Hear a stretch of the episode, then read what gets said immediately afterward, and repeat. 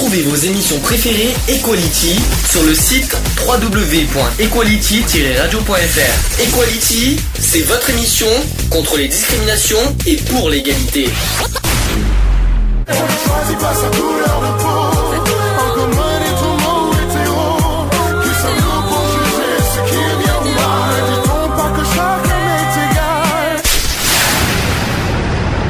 L'union fait la force. Equality, c'est le sujet du jour.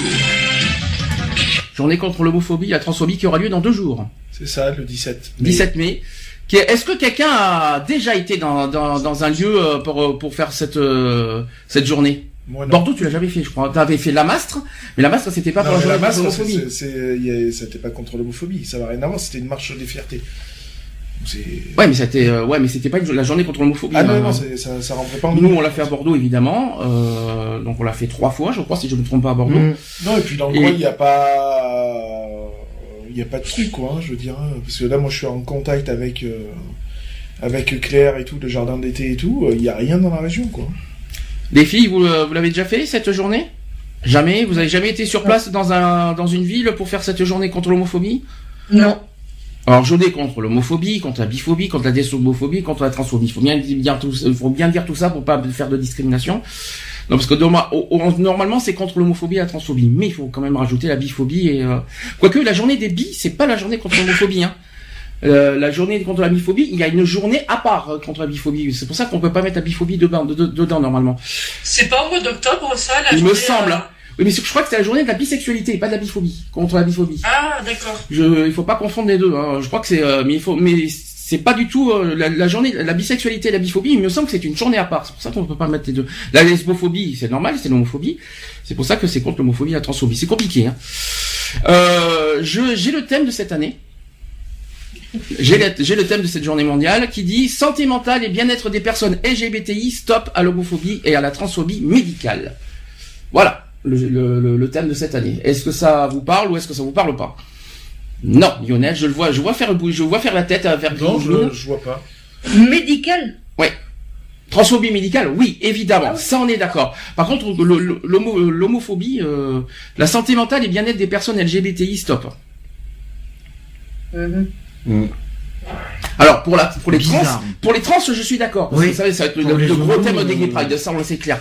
Par contre sur l'homosexualité, je vois pas. Par mmh. contre, je vois pas, je vois pas le rapport en fait. Santé mentale de homo, des homos, euh, je crois que c'était. Moi, ma santé va bien donc. Euh... Ma santé va bien aussi. Vous, vous allez bien les filles? Oui, très bien. Bon ben voilà, donc c'est le principal. Alors petit rappel, comment c'est euh, cette histoire de ce, du dix-sept mai, c'est que la, euh, la journée mondiale de lutte contre l'homophobie et la transphobie en anglais, vous savez comment ça s'appelle? Vous le voyez souvent, I D A O. Ah oui. I D A O, oui. Même avec, avec un T à la fin. À la, à la, à la fin. Donc c'est célébré tous les dix-sept mai. Je vais y arriver. dix-sept mai, est-ce que ça vous parle? Oui, c'est l'anniversaire de ma fille. Ah, bah déjà bon anniversaire à ta fille. Elle est là en ce moment ou pas? Elle vient de partir. Elle vient de partir. Ah, c'est pour ça que vous avez eu un petit problème, d'accord, ok. Euh, dix-sept mai, donc, euh, ça vous... est-ce que ça vous parle déjà cette date? ça, y a, En fait, il y a deux dates symboliques du dix-sept mai. Rappelez-vous. Bon, déjà, dix-sept mai deux mille cinq, c'est quoi pour vous? J'ai dormi depuis moi. dix-sept mai deux mille cinq, c'est euh, la journée, la première journée mondiale contre l'homophobie. Vous êtes jusque-là, on est d'accord. Maintenant, si je vous parle du dix-sept mai mille neuf cent quatre-vingt-dix, qu'est-ce que c'est que cette date? Par rapport à la loi? Non, c'est pas une loi. Quelqu'un qui est mort ce jour-là? Non. La proposition de loi? Non. Non, c'est ça pas... Rapport... Alors, je vais, je vais vous donner un indice, ça a rapport avec la santé mentale. Oui, comme quoi que... Oui, que l'homosexualité n'est pas une maladie mentale. Voilà, exactement. L'O M S a déclaré que l'homosexualité n'est plus une maladie mentale, le dix-sept mai mille neuf cent quatre-vingt-dix. Donc, ils ont, donc, donc c'est pour ça que le dix-sept mai a été une date symbolique. Et ce n'est pas fini.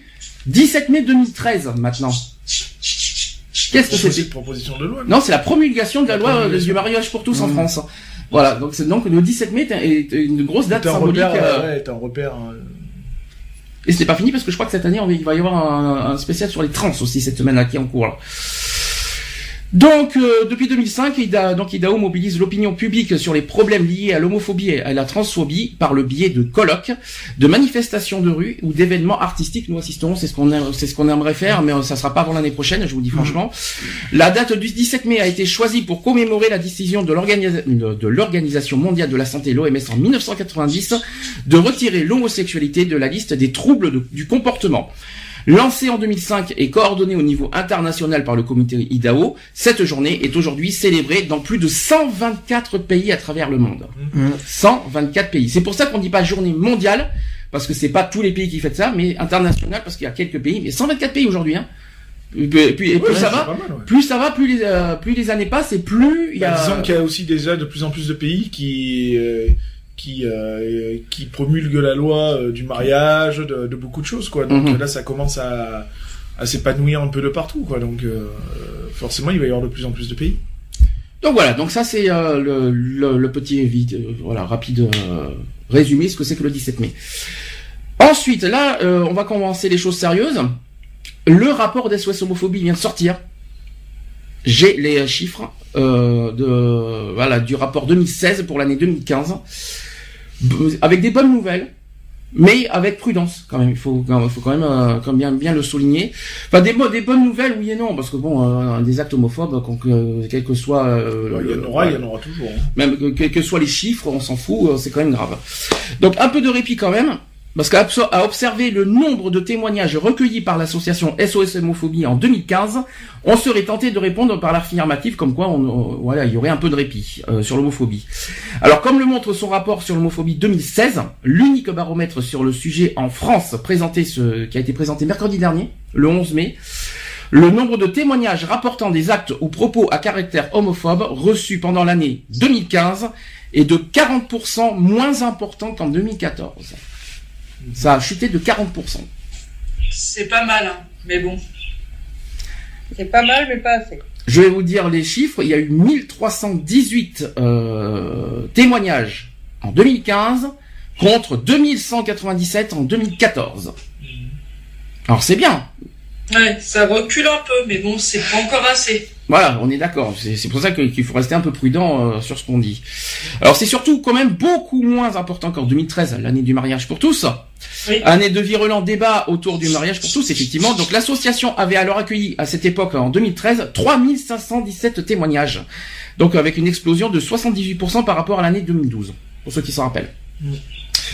Pour la deuxième année consécutive, donc, les chiffres diminuent. Les chiffres d'actes homophobes, euh, se rapprochant ainsi des années qui ont précédé euh, le mariage pour tous, qui s'est accompagné d'une libération de la parole homophobe et transphobe, et c'est même le plus faible nombre de témoignages depuis deux mille dix. Donc ça veut dire que deux mille seize euh, est le plus bas score euh, de, des années deux mille dix, pour l'instant. Voilà la bonne nouvelle. C'est déjà pas mal. Ah bah oui, bah depuis que la loi a été votée, forcément... Alors je vais expliquer euh, ce que c'est, signifie ce recul euh, aujourd'hui, c'est que le climat euh, peut-être euh, est en train de s'adoucir. Oui. Pour vous, est-ce que ça, ça est-ce que ça, c'est plus calme en ce moment? Je pense qu'il faut mettre les guillemets, il faut, enfin, faut mettre une grosse parenthèse quand même. Hein, euh, c'est qu'une accalmie. Hein. Alors qu'il s'agisse de témoignages rapportant des propos ou actes gayphobes, donc vous savez ça, c'est l'homophobie envers les hommes homosexuels, lesbophobes envers les, les lesbiennes, biphobes envers les Bi. bisexuels, et, ou transphobes envers les trans. Alors trans, transgenres et transsexuels. Il faut bien mettre les deux parce que c'est pas du tout la même chose en plus. Et qui sont tous moins nombreux les uns que les autres. Alors pourtant, euh, S O S Homophobie, euh, pour, euh, pour S O S Homophobie, il est bien plus probable que l'homophobie soit désormais ancrée de façon stable dans la société française. L'association estime ainsi que ces chiffres témoignent d'une homophobie et d'une transphobie durablement installées au-delà du pic de témoignages reçus entre deux mille douze et deux mille quatorze liés au contexte des débats sur le mariage et l'adoption. Donc ça c'est l'excuse, hein. Je ne sais pas si c'est vraiment excuse à dire, mais euh, malheureusement c'est ce qu'il faut souligner. Donc l'homophobie est bien ancrée, euh, est bien ancrée. On n'arrive à, à, pas à faire descendre les chiffres plus que ça. Ça c'est ce qu'a insisté Gilles Dehé, qui est le nouveau président de l'association S O S Homophobie. Pour ceux qui le connaissent pas, un, un petit un petit coucou à Johan euh, Rosevich qui, qui, qui a quitté S O S Homophobie, enfin qui est toujours membre mais qui n'est plus président. Euh, d'autant plus que selon lui, il a dit ceci, les personnes concernées vont de plus en plus directement porter plainte ou contactent d'autres associations qui recueillent aussi des témoignages. Le rapport annuel de l'association se base en effet uniquement sur les témoignages envoyés par les victimes, pas sur l'ensemble des actes homophobes qui ont eu lieu dans l'année. Donc ça veut dire que ces chiffres euh, des S O S Homophobie, c'est pour ça qu'il faut être euh, un petit peu sur la prudence, ce ne sont que des témoignages Qui, euh, qui, qui sont rapportés dans, vers S O S Homophobie. Oui, c'est que les témoignages, c'est même pas vérifié. Quoi, non, mais c'est pas ça. Ça veut dire que toutes les personnes qui sont euh, victimes d'homophobie ne vont pas, ne contactent pas forcément S O S Homophobie. C'est ça en fait le truc. Là, S O S Homophobie, euh, c'est que des gens qui contactent S O S Homophobie. Ouais, mais c'est des témoignages. Euh, c'est pas vérifié derrière. N'importe mmh. qui pourrait le faire à ce moment-là. Je veux dire, moi demain, je peux appeler S O S Homophobie et témoigner comme quoi que voilà. Alors que c'est pas forcément. Je vrai. pense que S O S Homophobie vérifie quand même parce que, sauf si c'est confidentiel et là effectivement ça passe pas. Mais si je pense que S O S Homophobie parce que dans la plupart des temps et à chaque fois que je vois qu'il y a, je pense que vous l'avez remarqué quand on fait des, des émissions, à chaque fois qu'il y a des, euh, des, des des actes homophobes, S O S Homophobie est toujours derrière pour être partie civile. Mmh. Donc euh, je pense que S O S Homophobie, oui, S O S parce Homophobie que, vérifie parce, quand même. Parce hein. qu'il y a des plaintes de déposer, mais là si les personnes ne passent pas par par une plainte en priorité, mmh. ils passent directement par S O S Homophobie. Est-ce que S O S Homophobie fait une vérification derrière, euh, on ne sait pas. Normalement, on devrait, normalement, ça devrait. Hein. Euh... Bah, quand nous, on a, quand nous, on a été appelé assistant pour le bar, on, on a toujours, on a été sur place direct pour vérifier en fait. Oui, bien Donc, sûr. Donc, euh, je suis obligé de parler du bar hein, parce que c'était ah quand même notre bah, gros oui. truc de l'année. Et euh, nous, on a été, on a vérifié sur place si c'est vrai ou faux. Bon après, hein, on n'a pas eu, on n'a pas eu finalement le fin mot. On a eu le fin mot de cette histoire ou pas? Ben non, puisque on n'a pas, on sait, on sait que, pas au niveau de la gendarmerie ce que ça a donné ou pas. Si c'est pas tombé à l'eau, on sait pas. Et tu sais pas si ça a été vrai, ah, si c'était vrai cette histoire? Je sais pas. J'en sais rien. C'est vrai que nous, en tant qu'association, on nous rapporte ce qu'on nous dit, mais on n'a pas forcément les, la, la vraie version. En plus, on a souvent deux versions différentes. Donc, ça. Euh, donc ça, on a, on a vu les plaintes, oui, mais après, voilà quoi. Euh, donc toi, tu, tu, tu, tu te dis que les témoignages c'est bien, mais il faut le. Bah, faut que... Du moment où c'est vérifié de sûr qu'il y a une plainte qui est déposée derrière et tout, ouais, d'accord. Est-ce que témoigner c'est forcément porter plainte? Non. Non, mais voilà, donc justement, on peut pas dire que que le il y a des dingues, que l'homophobie hein. le, que l'homophobie recule, recule, c'est pas possible.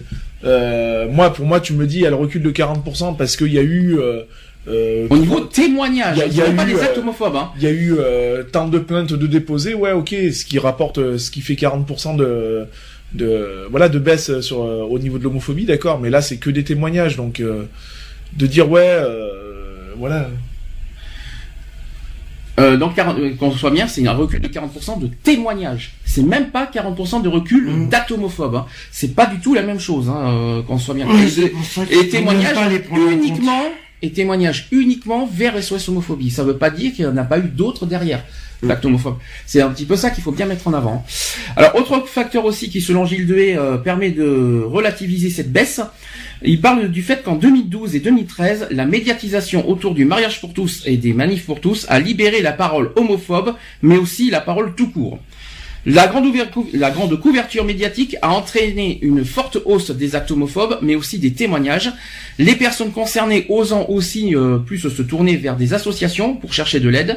Et en ce sens, cette baisse est plutôt un retour à la normale, jusqu'à ce que d'autres événements viennent relancer la machine. Cette diminution des actes et paroles homophobes serait également à tempérer en raison de certains phénomènes qui inquiètent tout particulièrement l'association S O S Homophobie. S O S Homophobie, je vais arriver à parler. Hein. C'est notamment le cas de cette augmentation proportionnelle des agressions physiques. Mmh. Ah, ça, il faut bien prendre en compte. Celles-ci sont six mois... six moins plutôt, pas six mois. Celles-ci sont six moins pour euh, six pour cent moins nombreuses que l'an passé. Je vais arriver à parler aujourd'hui. Je suis un peu euh, un peu un peu grig-rag. Hein, euh... Alors celles-ci, je vais arriver au niveau des agressions physiques qui sont six pour cent moins nombreuses que l'an passé. Ça y est, ça va mieux. six pour cent c'est très peu hein, quand on y réfléchit. Hein. Mais proportionnellement, proportionnellement au nombre de témoignages reçus, ils sont plus importants. Les agressions physiques représentent en effet cette année quatorze pour cent des cas recensés contre huit pour cent en deux mille quatorze. Là par contre, là par contre, c'est pas la même chose. quatorze pour cent des cas recensés en deux mille quinze contre huit pour cent en deux mille quatorze. Oui, et ben, et ben voilà. Il y a une augmentation par contre des agressions physiques. Oui. Et ça par contre, faut le prendre en compte. Ah ben, bien sûr. Mais pour autant, c'est pas pour autant que les personnes atteintes d'agressions physiques vont déposer une plainte. Mm. Si tu passes par l'association en disant oui, voilà, j'ai été victime de de, de violences euh, par rapport à, homo, de violences homophobes. Euh, ouais, mais non, dépose une plainte et ouais, après tu peux témoigner comme quoi que tu as été euh, Voilà, et que il y a une plainte qui est faite, et puis là on peut on peut recenser, euh, on peut recenser, mais c'est pas en passant direct. Enfin, je pense, hein, c'est pas en passant directement par une association que tu peux dire que. Alors là, je voudrais mettre bien en avant au niveau de, de ce rapport deux mille seize. Par contre, là, par contre, c'est très important ce que je vais vous dire. C'est quand même pour moi le plus grave de de, de ce rapport, c'est qu'il y a une autre progression inquiétante. Euh, celle du nombre de témoignages relatifs au milieu scolaire de mineurs. Voilà, ça par contre, il va falloir bien mettre en avant. Euh, dans cette catégorie qui représente six pour cent des cas enregistrés par S O S Homophobie, les témoignages des moins de dix-huit ans représentent, écoutez bien, soixante-neuf pour cent de l'ensemble des récits contre seulement trente-six pour cent en deux mille quatorze. Mmh. Et là, c'est le drame. quarante-huit pour cent, et écoutez, c'est pas fini, quarante-huit pour cent des victimes sont des lycéens. Mmh. Et là, ça fait parler. T'étais au courant, euh, Charlotte, ou pas? Euh, non, mais c'est pas, ça m'étonne pas le, le chiffre. Pourquoi? Parce que euh, quand on est au lycée, euh, après, voilà, c'est comment le. Comment t'expliquer, c'est le, c'est le, ce que les lycéens pensent aussi, c'est, je pense que c'est aussi le, l'éducation des parents qui fait ça. Mmh. Et euh, je trouve que c'est pas étonnant qu'au lycée, il y, y en a de, de plus en plus. Parce que peut-être que c'est comme, euh, c'est comme par exemple, la, la, pour la prévention sexuelle, les, les lycéens ne sont pas assez informés euh, des risques et tout ça de, de l'homophobie. Alors Gilles Dehé, qui est, euh, je rappelle, le président de l'association S O S Homophobie, a dit ceci. Ces attaques surviennent de plus en plus tôt. Les adultes banalisent, banalisent la parole homophobe et les jeunes s'en emparent. Les insultes passent dans le langage courant et deviennent ordinaires. Ouais, mais c'est ça, ouais. C'est parce qu'il y a, il y a un laxisme des parents qui font que, ben, il n'y a plus cette prévention, il n'y a plus ce... Voilà, quoi. C'est un manque d'éducation, tout simplement. Alors moi personnellement j'ai j'ai aussi fait une petite déclaration sur Facebook en disant que c'est bien les actes homophobes baissent, mais pas forcément dans les pensées. Explication, c'est pas parce qu'il y a moins d'actes physiques que et, et, supposons qu'il y en a qui ne disent pas, qui ne et qui ne qui ne n'agissent pas, on peut forcément. Après, on peut, faut, c'est euh... pas pour ça qu'ils vont enlever leurs pensées. Hein, je vous dis je vous dis clairement. Hein. Donc euh, l'homophobie est bien présente quoi qu'il en soit. Euh, c'est pas parce que les actes homophobes, euh, on va dire physiques, baissent et que la par- euh, qu'il y a moins de paroles euh, et de violences verbales que malheureusement l'homophobie qu'il y a, qu'on a qu'on a éradiqué l'homophobie. Il faut pas, il faut bien se dire qu'il y a beaucoup de personnes qui le pensent euh, intérieurement. Et donc c'est comme ça qu'il faut. L'hom- l'homophobie sera jamais éradiquée. Il euh, y en a toujours eu, il y en aura encore. Euh, c'est pas d'hier que ça date.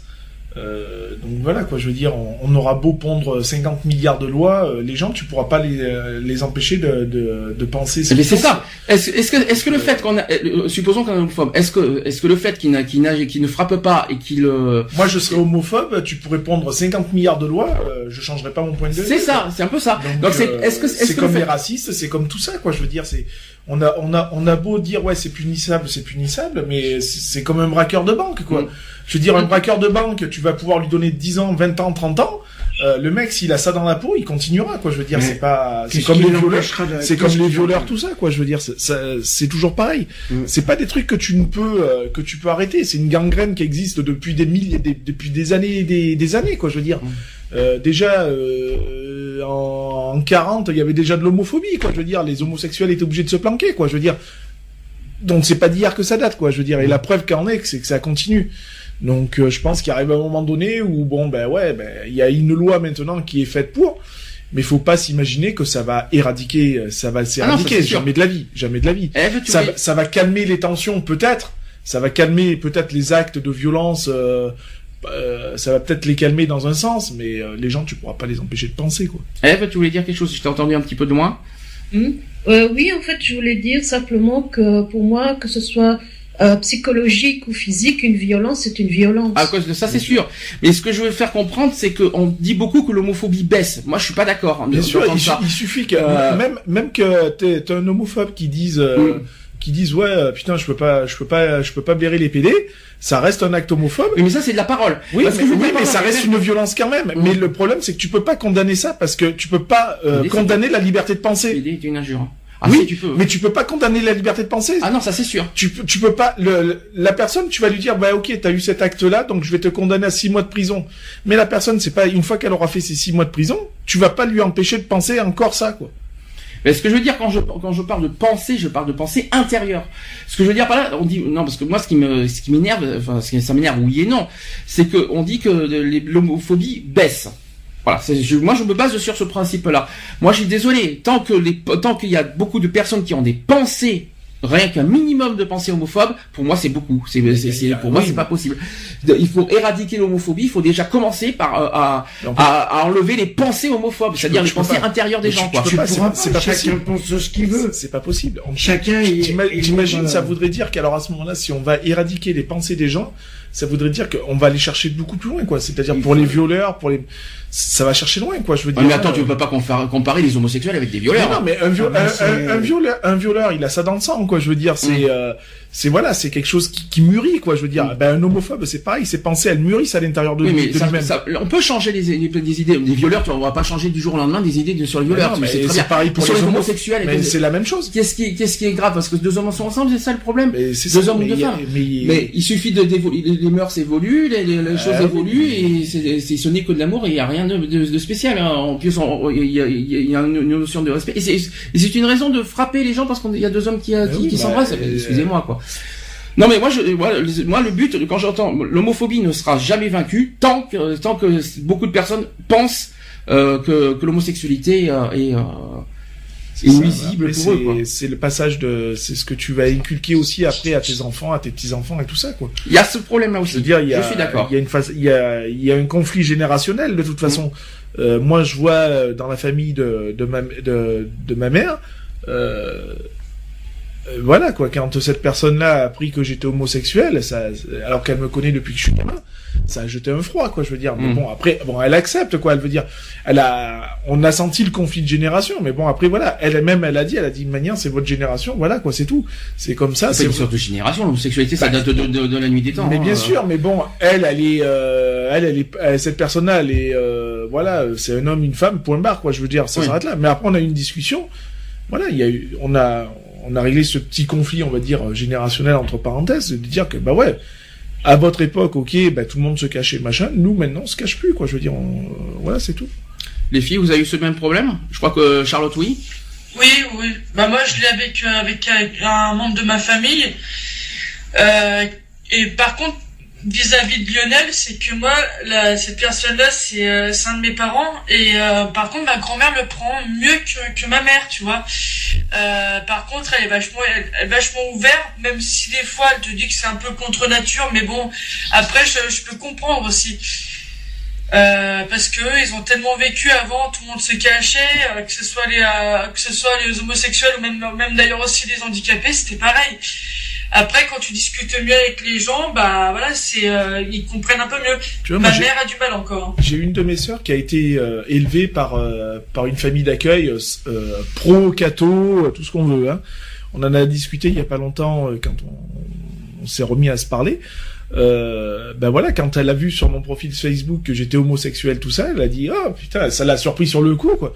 Mais bon après voilà quoi, elle m'a dit euh, du moment où toi t'es heureux avec la personne avec qui tu vis, y a pas de souci, quoi. Mmh. Euh, bon, voilà, c'est pas parce qu'on a un cliché catho. Mais voilà, c'est pas parce voilà, voilà elle a eu, euh, elle a eu cette éducation euh, pro catho, euh, mais euh, ça a pas euh, inter euh, ça a pas interverti, ça a pas posé conflit sur sa façon de penser, quoi. Je veux dire, ouais. euh, elle a eu cette éducation là, euh, voilà, cathé, le catéchisme, et cetera, et cetera. Tous les dimanches elle est à, à l'église, tout ça. Mais elle accepte que, ben voilà, ben que. Euh, Ben, qu'il y a des homosexuels, quoi, je veux dire, et ça lui pose aucun problème, quoi, je veux dire, elle le dit même, elle est, elle est mariée, euh, dans, du côté de son mari, tout ça, il y a des homosexuels, et ça lui pose aucun problème, quoi. Est-ce que, les filles en Belgique, vous avez quelque chose à rajouter? Est-ce que vous avez connu ça aussi? Merci, Nat. Tu sais que je t'entends euh, un... je t'entends très très loin. Ma mère, euh, par exemple, euh, elle n'accepte pas les, les homosexuels. D'accord. Et t'acceptes pas, en gros? Non. Ah, t'as jamais eu une discussion sur ce sujet? Vous avez, t'en as jamais parlé ouvertement? Vous avez jamais discuté, communiqué par rapport à ce sujet? Euh, c'est impossible de communiquer. C'est vraiment impossible. Ah oui, ça, ça par contre, c'est dur. Et t'imagines que moi, parce qu'il faut dire si, moi, ma mère, elle s'est retrouvée dans le, devant le fait accompli, mmh.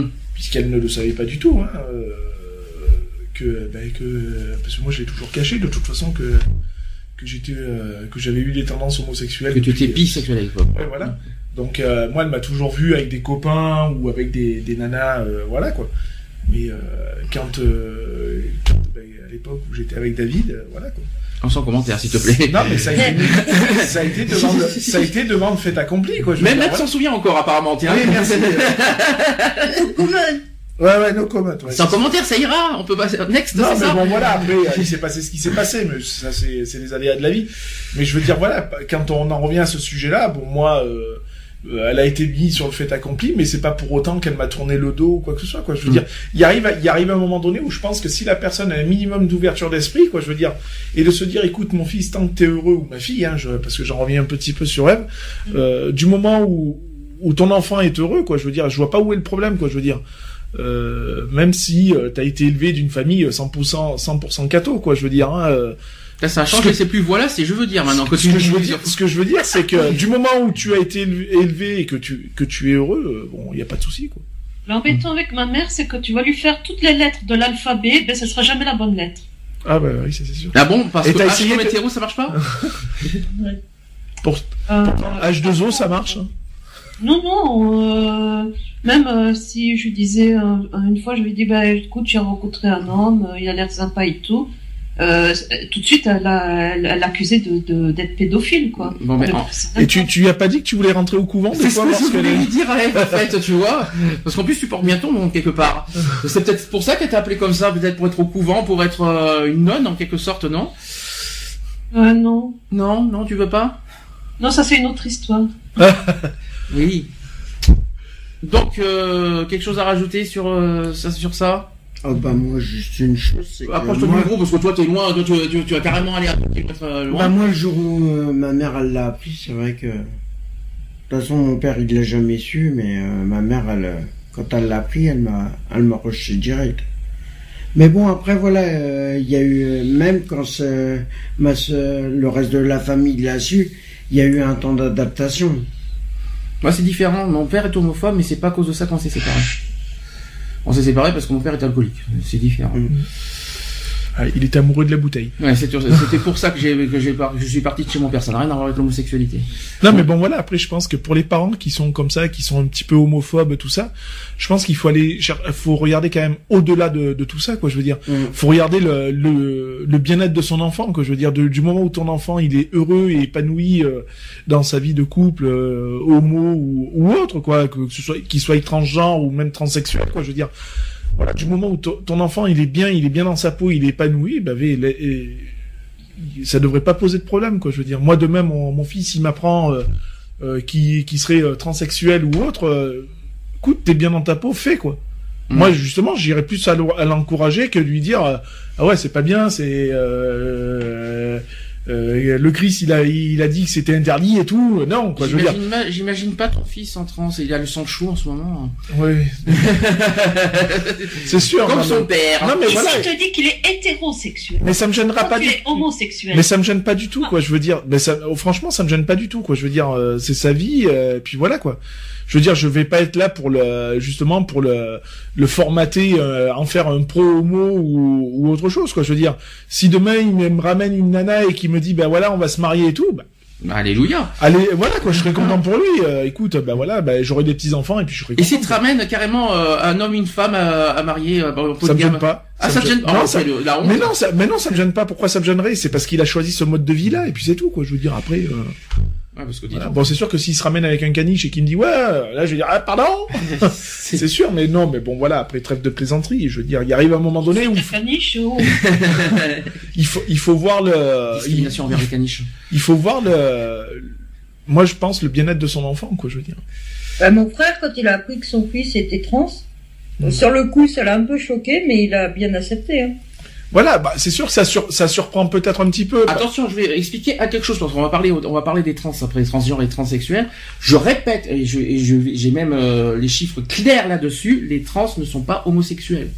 Il y en a, il y en a, je, je, attention, qu'on soit bien clair, parce qu'on va passer sur la transphobie après.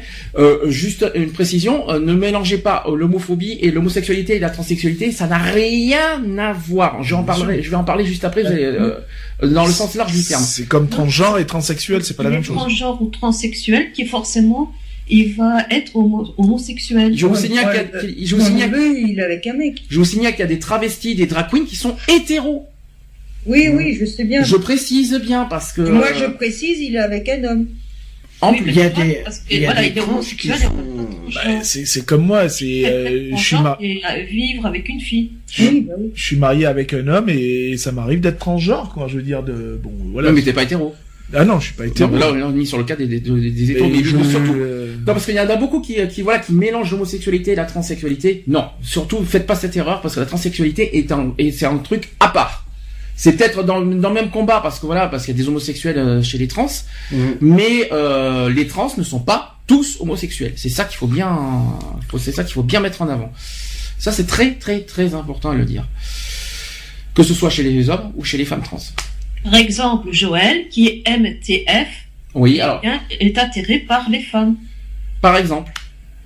Mais, ça, mais il, a, il était homme avant, mais il a, il a, il a toujours été avec euh, des... Attends, attends ré, répète-moi. M T F, donc ça veut dire qu'aujourd'hui, il est... Donc, femme. Et avant, il était homme, mais il, il couche avec voilà. des il a, il a, Quand il était homme, il, était, il a couché déjà avec des hommes? Non, il ne couchait pas avec des hommes. Voilà, donc c'est ça. Donc on est bien, on est bien d'accord. Euh, donc là, il n'était pas homosexuel. Dans ce cas-là. Alors, on continue. Euh, justement, on va revenir sur le sujet de la transphobie, qui est vraiment le thème de l'année pour nous. Euh, je pense mmh. qu'on a été très clair ah, là-dessus. C'est vraiment le gros sujet deux mille seize, euh, le, le sujet de la transsexualité. Bah, il était temps, hein, en même temps. Euh, donc la transphobie, qui est une, qui reste malheureusement aujourd'hui une réalité inconnue, et ce mot même reste encore aujourd'hui ignoré. C'est ce qu'on faut quand même le rappeler. Il y a des témoignages qui existent et ils font état de violences brutales, souvent mal prises en charge par la police et la justice. Malheureusement. Mmh. Alors je vais essayer de vous donner des cas concrets, vous allez me dire ce que vous en pensez. Alors rappelons qu'on est chez les trans. Hein. Premier cas concret, en dix ans, Giovanna a été agressée à quatre reprises. En deux mille huit, des jeunes ont cassé sa fenêtre avec des cailloux depuis la rue en criant « Travelo, pédé, enculé de ta race, je nique ta mère ». Je suis désolé, hein, c'est comme ça. La même année... De cité. Pardon ? Je dis sûrement des gosses de cité, parce qu'il y a que des gosses de cité pour faire ça. Oh, je suis pas, je suis pas si d'accord que ça, quand Mon même. Mon fils hein. ne vit pas dans une cité, il a des mots à peu près identiques. D'accord, là tu me fais peur par contre, il va falloir qu'on bah, en parle. Après, ça c'est l'école, hein. Ouais. Malheureusement c'est ce qu'il entend. Hein, donc... Il va falloir qu'on en parle alors. J'espère que tu ne ouais, laisses pas dire ça. Hein. Non, bah, vaut mieux pas pour lui d'ailleurs. Et tu fais attention de pas taper sur les meubles, merci. Parce qu'après ça débrouille, ça brouille les micros, c'est toi qui fais casser les... qui fait euh, brouillage. Mmh. Alors, ensuite, euh, la même année, toujours sur, sur cette histoire. La même année, un jeune homme de seize ans a essayé de la frapper à la gorge au cutter en lui disant que des gens comme elle ou, ne devraient pas vivre. Uh -huh. Elle a mis la main pour se protéger, failli perdre l'usage de ses doigts. Voilà, donc ça c'était euh, sur le deuxième cas. Troisième, euh, troisième euh, agression, en novembre deux mille neuf, dans le bus cinquante-quatre à Paris, des jeunes ont tenté de mettre le, euh, le feu la chevelure d'une de ses amies trans. Mmh. Voilà. Des femmes maghrébines sont venues à son, à son secours. En deux, et voilà, ça c'était le troisième, la troisième fois. Et la quatrième fois, en deux mille neuf, devant le Moulin Rouge, Giovanna s'est fait casser la figure pour avoir refusé d'accompagner un homme qui voulait la ramener chez elle. Alors ça c'est encore pire, ça c'est encore vraiment ridicule ça. Ouais, mais...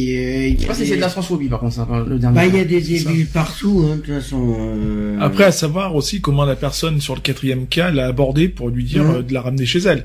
Je veux dire, si ça a été fait sur un ton un petit peu agressif ou ou avec euh, une intention, euh, une mauvaise intention, bon, ça se comprend, quoi, mais après... Euh... Donc voilà, quatre, euh, quatre reprises, hein, quand même, à Giovanna. Mmh. Ça, qu'est-ce que... De toute façon, quand euh, elle s'est fait agresser, euh, casser la figure, comme... Euh... Euh, dit Charlie, euh, c'est que voilà, depuis le départ, elle avait, il y avait de mauvaises intentions, le type. Hein, Bien euh... sûr, tout à fait. Pour ceux qui comprennent pas euh, à la radio, pour ceux qui nous découvrent, qui ne connaissent pas, Charlie, c'est moi. Hein, euh, c'est un petit peu. En fait, on a, on s'est dit que j'ai mes drôles de dames et moi, je suis leur Charlie. Donc c'est un peu, euh, c'est un petit peu euh, pour ceux qui ne comprennent pas l'histoire. N'est-ce pas, Lionel? Tout à fait. Tu es au courant de ça? Oui, bah, bien ah, bon, d'accord. Ensuite, la plupart du temps, les agressions transphobes se déroulent dans l'indifférence générale. En outre, les victimes se, se, voilà, sont souvent ignorées et hésitent donc à porter plainte. On en parlera tout à l'heure de ça. Le seul exemple qui est euh, un temps euh, soit peu ému l'opinion publique, c'est le meurtre de Jean-Pierre Humblot à Nancy en deux mille trois. Mmh. Alors ça, c'est peut-être une affaire que vous ne connaissez pas. C'est peut-être ce qui a fait déclencher le... C'était un homme travesti euh, qui, a, qui, était, qui, a, qui a été tabassé euh, par deux jeunes gens, puis jeté à l'eau où il se noya. Les deux agresseurs expliquèrent qu'ils faisaient partie d'un groupe qui avait l'habitude d'agresser les homosexuels pour s'amuser. Or que les trans ne sont pas forcément homosexuels. Mais ils n'avaient jamais été inquiétés par la police jusque-là. Donc l'affaire suscita... C'était quoi? C'était qui? Ah, ah, ça change, ça change un petit peu de, ça change un petit peu de, de, de la perruche quand même, hein. Donc l'affaire suscita quand même une certaine émotion dans la région. Un jour, je pense qu'on va faire un, on va faire une émission trente millions d'amis si ça continue, hein. Avec la perruche, le chien, les chats, euh, il manquerait les, les poissons rouges et comme ça c'est parfait. Ça sera dur d'entendre un poisson rouge. Ah ben, en coûte, tout est possible, hein. On va, on va faire la tortue. Euh... Ouais, voilà. Donc quand même, euh, l'affaire que je viens de vous dire, l'affaire a suscité une certaine émotion dans la région à Nancy, hein. Voilà, ça, vous en, vous, ça vous rappelle pas? Moi, j'en en avais entendu parler euh, par des collègues. Mmh. Euh, voilà, quoi.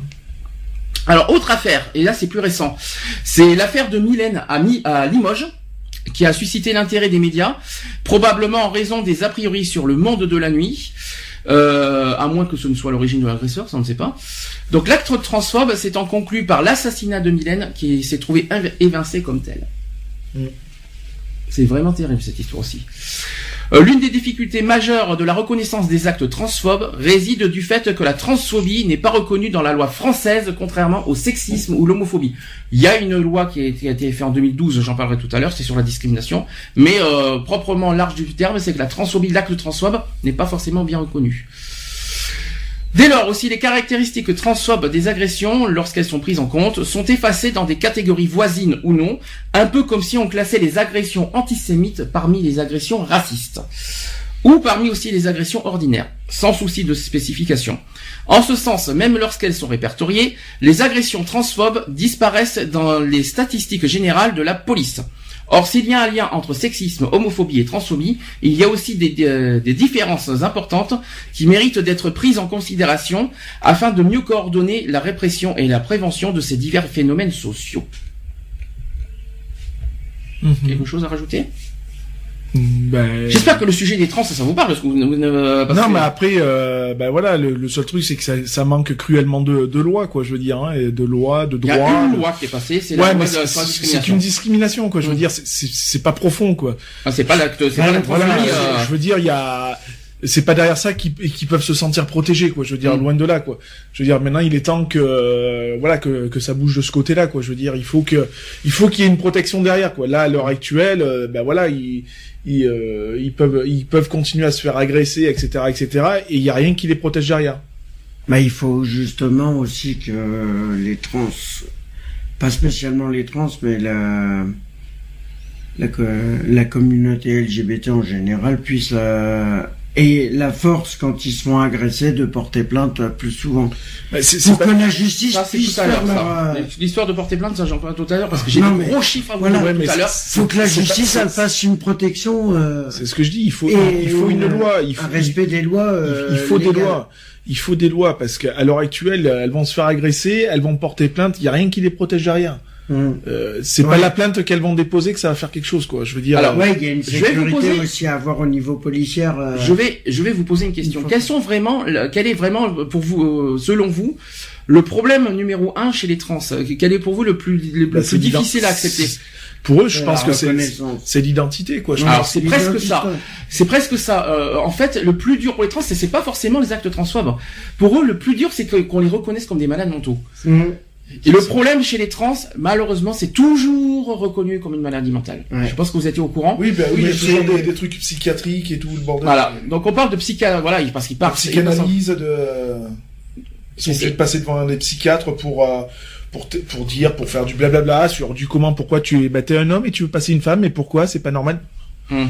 À un moment donné, je suis désolé, quand dans ton t'as un corps de tu te sens plus femme que homme et que ton corps, bah, il suit, il, tu t'es pas à l'aise dans ton corps et que voilà, Euh, je vois pas où il y a un problème psychiatrique là-dedans, quoi. Après, euh... quand on y réfléchit, quand on regarde bien, euh, voilà, que, quand les trans s'affirment sur Facebook, moi, j'ai l'impression que c'est pas forcément les actes transphobes qui les dérangent, même si c'est chiant parce que euh, les harcèlements, et cetera, c'est quand même lourd.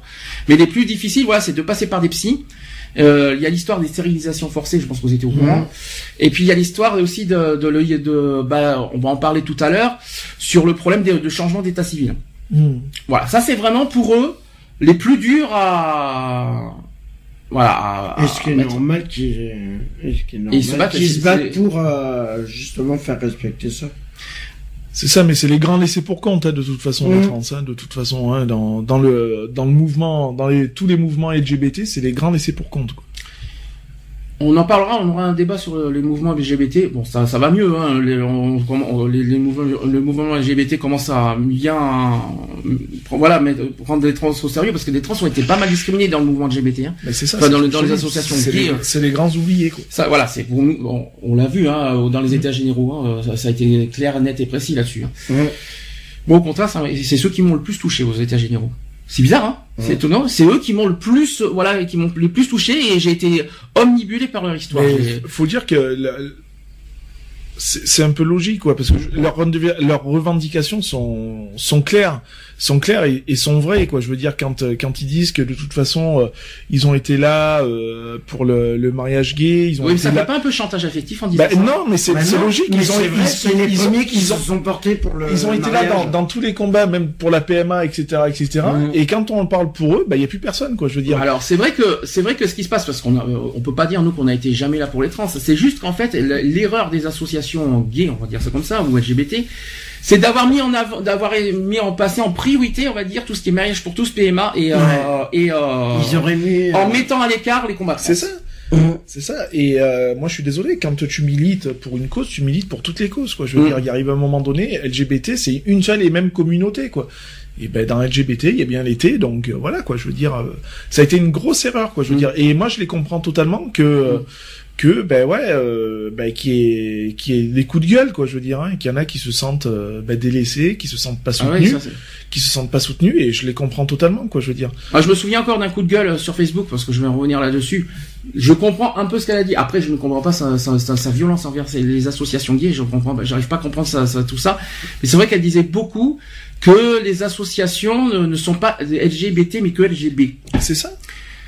C'est ça. Parce je comprends. Que... Il y en a, il y en a qui, euh, bah, qui ont oublié, quoi, qui mmh. ont oublié, qui ou qui s'en foutent carrément, quoi. Je veux dire, hein, il faut, faut mmh. quand même appeler un chat un chat à un moment donné. Euh, voilà, ces, associ ces associations-là, euh, bon, elles sont pas. Euh, euh, Ça vous inquiète elles... pas euh, à Paris? Euh, bah, moi, je, je le cache pas, hein, honnêtement. Hein, je te dis, moi, j'y vais pour euh, franchement représenter, pour euh, soutenir la cause trans et. Et, euh, et représenter aussi dans un sens. Mmh. Euh, Est-ce que tous les homosexuels vont représenter je, les trans? Moi, je, je n'en sais rien. Moi personnellement, j'angoisse, quoi. Mmh. J'angoisse dans le sens où bon ben on sait comment ça, ça je, je serai de toute mmh. façon. Euh, je cache pas que je le temps du trajet, euh, que ce soit de, de l'hôtel. Euh, à la marche et puis au-delà, je ah oui t'as peur du métro, hein. J'y vais franchement, j'y vais pas avec, euh, j'y vais pas en conquérant, quoi. Hein. Mm. J'y, euh, honnêtement, j'y vais franchement pas en conquérant, mm. parce que bon, de toute façon, je n'aurais pas le choix que d'être euh, en France, ouais, parce que on peut en... pas faire mon parnas sur place. Hein. Voilà, je j'aurais pas le choix de, de partir en transe de l'hôtel, donc euh, du coup, euh, voilà, il va y avoir cette période où euh, après, euh, une fois que euh, tout le tout le cortège sera terminé et que je serai dans un milieu euh, on va dire sécurisé, c'est pas que je crains pour ma personne, hein, honnêtement. Euh, mais toi, tu t'inquiètes en fait de, de l'acte, mais moi je m'inquiète pas pour ça. Moi, je me demande si les, les associations et même les gens en général vont suivre, vont suivre venir.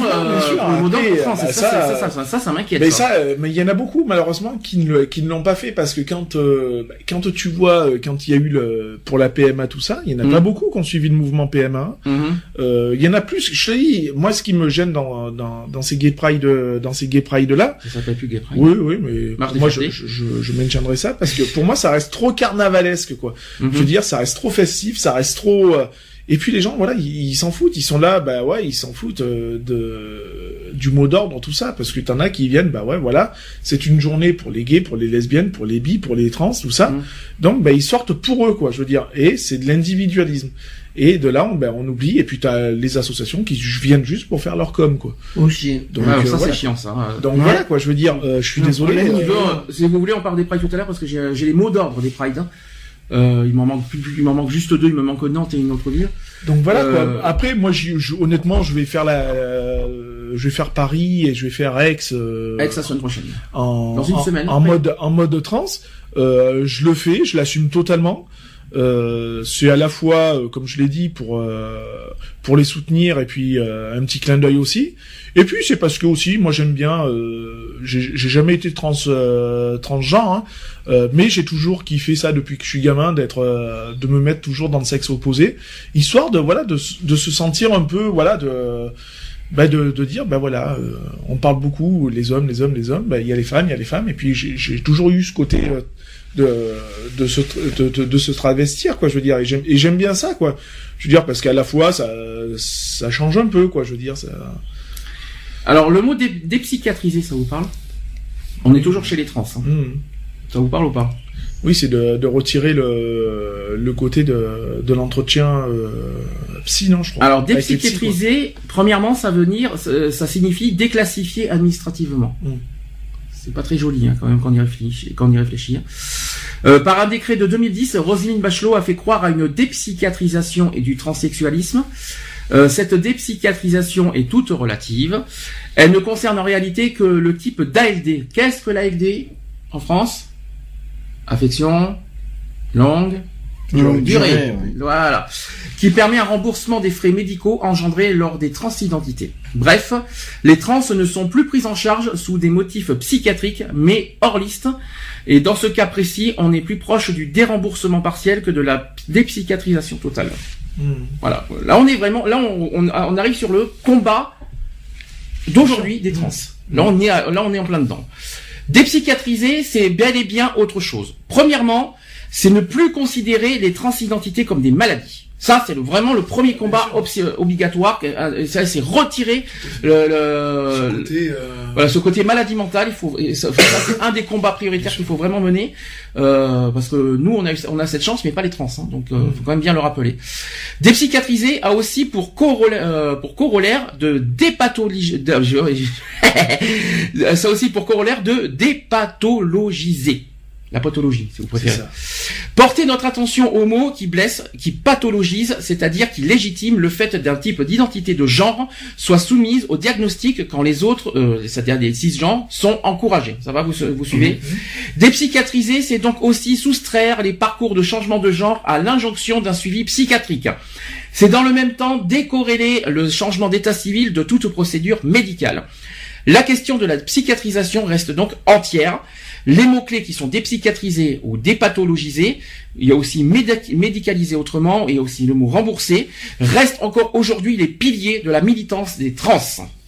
Voilà, aujourd'hui, les mots forts au niveau de, de, de, du militantisme chez les trans.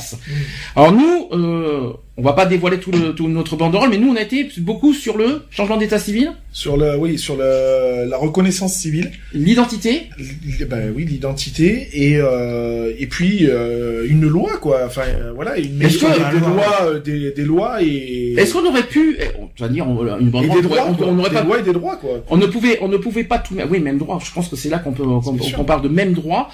Euh, c'est là qu'on arrive, parce qu'on n'a pas expliqué largement, voilà, notre côté aussi qu'on voudrait. Qu'on souhaite retirer la maladie mentale chez les trans. Ah, après, le problème, c'est que on pas... a les mêmes droits là-dedans. Voilà. Après, il faut, faut, faut quand même être un minimum honnête. Euh, nous, on n'est pas dans le, euh, on maîtrise pas le, le sujet trans. Euh, mmh. À vrai dire, euh, là, euh, voilà, nous, ce qu'on va faire, c'est plus du, du soutien, quoi. Je veux dire, c'est mmh. du soutien, et puis bon, ben, pour faire voir que euh, comparé à d'autres associations, nous, on est là pour le. Pour, euh, ben, on, on, on, on les laisse pas pour compte, quoi, je veux dire, hein, on est là pour ça. Après, je pense que c'est surtout euh, aux, associa aux associations, euh, voilà, cent pour cent trans, je veux dire, de vraiment appuyer là-dessus, quoi, je veux dire. Et puis, au pire, de, de, de donner aussi des, des, des clés, quoi, je veux dire, s'ils veulent euh, du soutien, quoi, je veux dire, parce que bon, nous, euh, euh, nous, on se dépatouille avec ce qu'on nous donne, quoi. Je veux dire, après, euh, après, on n'est pas cent pour cent trans, quoi. Donc, je veux dire, on n'est pas, on est, je vais pas dire qu'on est mal placé, mais euh, on a, on a pas les clés. Est-ce que c'est notre rôle finalement? Voilà, c'est ça la question. Est-ce que c'est notre rôle de, de... parce qu'on n'a pas de trans avec nous, hein, bah faut non. être honnête. Hein. Est-ce que c'est notre rôle? Nous, on, on, on, on est obligé de, on est obligé de faire simple parce que je pense que c'est, on ne peut pas euh, aller beaucoup plus loin sur la, le militantisme. Bah parce qu'on n'a on n'a pas d'appui derrière, on n'a pas de, de partenariat. C'est pas notre par rôle quelque part. On n'est pas des trans. Non, on n'est pas des trans, mais on, on aurait des trans, ouais, on pourrait, on pourrait le on faire. Après, c'est vrai que voilà, on pourrait. Euh, on pourrait avoir des, des militants euh, trans, on pourrait avoir euh, voilà quoi, je veux dire, euh, c'est ce que j'ai toujours dit quoi, je veux dire, on a beaucoup de sympathisants, on a beaucoup de machins, mais euh, sur le terrain on a personne quoi, je veux dire. Pour expliquer, parce qu'on la banderole, on va la présenter à Alex la semaine prochaine, on a fait simple pour être honnête. On l'a reçu on... ou pas? Pardon? On l'a reçu ou pas? La non, banderole euh, dans euh... fin de semaine, okay. On va la voir. Ce que je veux dire par là, euh, d'ailleurs, on remercie Morgane euh, ouais. pour, euh, parce qu'on l'a rencontré mardi Alors, dernier. Morgane, euh, Morgane et surtout la l'entreprise comme comme euh, oui comme événement mmh. euh, dont c'est lui qui, qui gère ça hein, mmh. de toute façon, euh, qui nous a proposé euh, ben, ses services et avec qui il nous a fait un boulot euh, un, du beau boulot. Un beau boulot. Voilà. Et ça, ça va être notre première vraie. Voilà, là, ça va être une vraie. C'est le vrai, hein, c'est Là, toi. ça va être une banderole de professionnelle, hein, de mmh. toute façon, il faut le dire, et non, euh, et, et non, non artisanale, euh, et non artisanale. Euh, voilà, donc on va pouvoir euh, commencer à avoir des trucs un peu plus, euh, un peu plus explicites, quoi. Mmh. Je veux dire, hein, un peu plus, un peu plus pro, un peu plus associatif, quoi. Et puis voilà, quoi. Fini d'écrire sur des draps à deux heures du matin. C'est ça. Et tu t'en souviens, Charlotte? Encore. Et après, après, je vais pas dire fini de se triturer le cerveau au dernier moment pour trouver le mot d'ordre, mais enfin pour trouver quelque chose qui colle, quoi. Je veux dire, parce que bon, le, là, je trouve que ça va. Enfin, on s'en est, est, sorti, on s'en hein. est pas trop mal sorti, quoi. Je veux mmh, dire. Ouais. En plus, la banderole, donc c'est du, hein, c'est du montage. Euh, le croquis, c'est quand même moi qui l'ai fait. Je, je vais peut-être un petit peu me faire mousser. Ah, tu peux, tu peux. Y a, y a, je vais me faire mousser parce que c'est moi qui ai donné l'idée, donc de, de comment on va être tout placé. Donc vous verrez bien comment ça va, ça va être. Hein. Donc voilà. Après les textes, bon, c'est, ça a été un travail, euh, ça a été collectif. C'était collectif, ouais. Ça a été collectif. Et puis voilà. Quoi. Et Par contre, j'ai bien aimé. Euh, non, la validation des textes. J'ai envie qu'on garde la surprise parce que j'ai bien aimé l'idée, on va dire, du concept. Euh... Mon concept est beau. Hein. Le, le concept est beau, est beau ouais. mais j'en dis pas plus parce qu'il faut ah, garder non. la surprise. La validation des textes. Parce que j'ai mis ma, voilà, en fin de compte, j'ai pas peur de le dire quoi. J'ai mis un petit peu le ma touche trans, on va dire, euh, dans le sens oui, mais où, même beau, hein. voilà, c'est ça, où c'est. Euh, ben, c'est là où on rejoint un petit peu le, le travail euh, L G B T, quoi, je veux mmh. dire, hein, un travail L G B T, donc là, voilà, on est là pour représenter la cause trans mmh. dans un mouvement L G B T. Le seul petit progrès, voilà, c'est vrai que nous, on a fait simple. Voilà, le message, alors, on n'a pas été loin dans le message, parce qu'on, je pense qu'il y en a été d'accord, on n'est on pas parce trans, mais on n'est pas, on n'est pas, pas des trucs qu'on maîtrise. Donc, euh... donc du coup, du coup, on a, on, on aurait voulu faire plus loin, mais euh, je pense que les trans, c'est pas à vous de faire ça. Je pense que peut-être. C'est comme, euh, c'est comme pour se battre, euh, je, je vais le dire, hein, pour la P M A ou un truc comme ça. C'est pas un truc qu'on maîtrise. Euh, maintenant, voilà, on a, on a les filles, on a, donc on a des personnes qui qui peuvent être là pour représenter le, vraiment le, le combat pour la, la P M A, tout ça. Donc mmh. là, on a de l'appui. Je veux dire, le trans, on n'a pas d'appui, quoi. Je veux dire, on n'a pas de... Mmh. On aurait des personnes à, dans, dans... On a notre... des trans, mais en soutien Facebook. Moi, ça me suffit pas. C'est ça, hein. mais c'est ça. Ça, ça me suffit pas, c'est des sympathisants. Mmh. Et c'est pas ça qu'on veut, nous. Sur le... Quand on va sur le terrain, on a, be on a besoin de personnes physiques, quoi, mmh. je veux dire. Euh, et voilà, comme moi, j'ai eu euh, Claire... Euh, Claire qui m'a donné des tuyaux, qui m'a donné euh, des infos, bon voilà, avec qui... Ah ben... Et puis l'association la, Jardin d'été, où j'essaye d'avoir des... de glaner des infos, ou, ou d'ailleurs j'ai le cercle dans, que... dans mes contacts Facebook qui s'agrandit de plus en plus du côté des trans. Euh, voilà, tellement que... Euh, ben voilà. Parce que justement de faire... Parce que je sollicite, quoi, j'essaye de, de, de glaner un maximum d'infos. Oui, une question, bah juste euh, justement en faisant la Pride, euh, la marche des fiertés à Aix avec euh, la banderole, est-ce que ça va pas faire inter, est-ce que ça va pas interpeller les associations ah, euh, trans à nous rejoindre pour le... Si, ça voilà peut. Aussi. Non, euh, peut-être pour Paris aussi, ça peut être... Euh, non, mais ça, voilà, peut créer, après... ça peut créer du contact, c'est mmh. tout. Nous, euh... ce qu'on veut, voilà, nous, nous c'est plus un message de soutien, parce que nous, oui. on n'est pas des militants trans, on, est du soutien, on fait du soutien trans. Oui, mais on va dire ça, ça comme ça. Pas... Donc, oui. on fait simple en, en se disant mais que nous sommes on, là on, aussi pour les trans. On est une association L G B T, mmh. euh, on respecte le... Le, le protocole L, le protocole G, le, le protocole B et le protocole T, quoi. Je veux dire, mmh. c'est tout. Euh, maintenant, ben voilà, on est pour le combat des trans et puis c'est tout, ça s'arrête là. On fait ah, notre boulot d'L G B T, quoi. Après, après, comme t'as dit, il faut être honnête, c'est un, c'est un, bandro un banderole de soutien. C'est ça. C'est pas un banderole militant. On est, on, ouais. non, voilà, c'est, bah, c'est militant si, puisqu'on va militer pour la cause trans. Oui. Mais euh, marcher pour la cause voilà. trans, c'est pas pareil. Mais ben, on va aussi militer mais parce qu'on on, on a quand même un message de soutien, mais qui va militer aussi, puisque euh, du coup on va se retrouver dans le dans le truc, quoi. Je veux dire, euh, voilà, on a on n'a pas simplement mis dans un petit coin, ouais, nous soutenons les trans et puis nous notre combat, nous vraiment, euh, voilà, discrimination, tout ça. Non, là c'est vraiment euh, du cent pour cent. Euh, c'est du cent pour cent trans, quoi. Ah, je veux ça, dire, euh, ça c'est sûr. Hein. Ça, c'est, euh, ça, c'est clair. Voilà, je je, euh, je niveau machin, je ne pouvais pas faire mieux de toute façon. Non, non, ça c'est sûr. Donc euh, voilà, quoi. On continue, donc des récentes recherches, on reste toujours sur le, le sujet de la transphobie, des récentes recherches ont mis l'accent sur la dimension chiffrée des discriminations dont sont victimes les personnes trans, mais il s'agit également de travailler les aspérités euh, définitionnelles du concept de transphobie, et pour ce faire, nous rappel, il faut rappeler que la transphobie est le fruit d'un mécanisme complexe de sanctions institutionnalisées par le droit, mais aussi par la médecine, malheureusement. Ayant des conséquences directes sur la vie des personnes trans en termes de discrimination, de mise à l'écart et aussi de honte. Il existerait une double expression de ce rejet. Alors d'un côté, il y a une transphobie qui exprime, qui s'exprime à l'encontre des personnes trans, et de l'autre, une logique plus diffuse, euh, mais tout aussi dangereuse, de rejet de l'altérité, de genre, qui vient co corréler l'homophobie au sexisme et le sexisme à la transphobie. Donc vous voyez, c'est un petit peu un... Voilà. Bah, au total, hein. au total on, il faut distinguer une transphobie directe découlant immédiatement d'un rejet de la transidentité et d'une transphobie indirecte mettant en scène des allants de soi euh, cisgenres en défaveur des trans. Ces deux figures de la transphobie pourraient être nommées relationnelles, tout simplement. Or, depuis deux mille douze, on en revient, deux mille douze, il s'est passé quelque chose au niveau de la loi. La loi a introduit la notion de discrimination envers les transsexuels dans plusieurs articles du code pénal. Beaucoup de textes resteraient à écrire pour protéger et encadrer correctement les trans, notamment sur les actes transphobes. Mmh. Mais ce premier euh, pas facile, quand même, a facilité déjà des démarches juridiques. Ça, c'est déjà pas mal. Mais c'est pas suffisant, ça, il faut être clair. C'est vraiment, vraiment pas suffisant. Ça permet pas du tout de protéger les trans euh, de, des actes euh, et des, euh, des violences. On est d'accord. Hein. Elle offre également aussi une réponse aux trop nombreuses personnes déclamant euh, que la transphobie n'est pas reconnue et qui leur est donc permis de traiter les transgenres comme bon leur semble, euh, comportement récurrent sur les réseaux sociaux notamment. Alors il est vrai que jusqu'à présent les textes ne s'appliquaient pas ou indirectement aux trans, il fallait alors se référer à l'homophobie, alors même que la transidentité n'a rien à voir avec l'orientation sexuelle, parce que c'est quoi le, le, le, la, la transidentité ? Dans la discrimination, c'est pas l'orientation sexuelle, c'est quoi ? Le... C'est une autre discrimination, est-ce oui. que vous la connaissez ? C'est le... Eh bien, Cody. Est-ce que vous saviez, les filles ? De s'habiller euh, en femme, de se sentir plus proche. Il y a un nom, non, bah en fait, il y a une. C'est le genre, non ? C'est presque ça. En fait, il y a, vous savez qu'il y a vingt discriminations. Oui. En Belgique, vous en avez vingt et une, vous avez de la chance. Mais euh, dans les vingt discriminations, il y a l'orientation sexuelle, mais la transidentité n'est pas une orientation sexuelle. C'est une... presque ça. Dans transidentité, il y a le mot.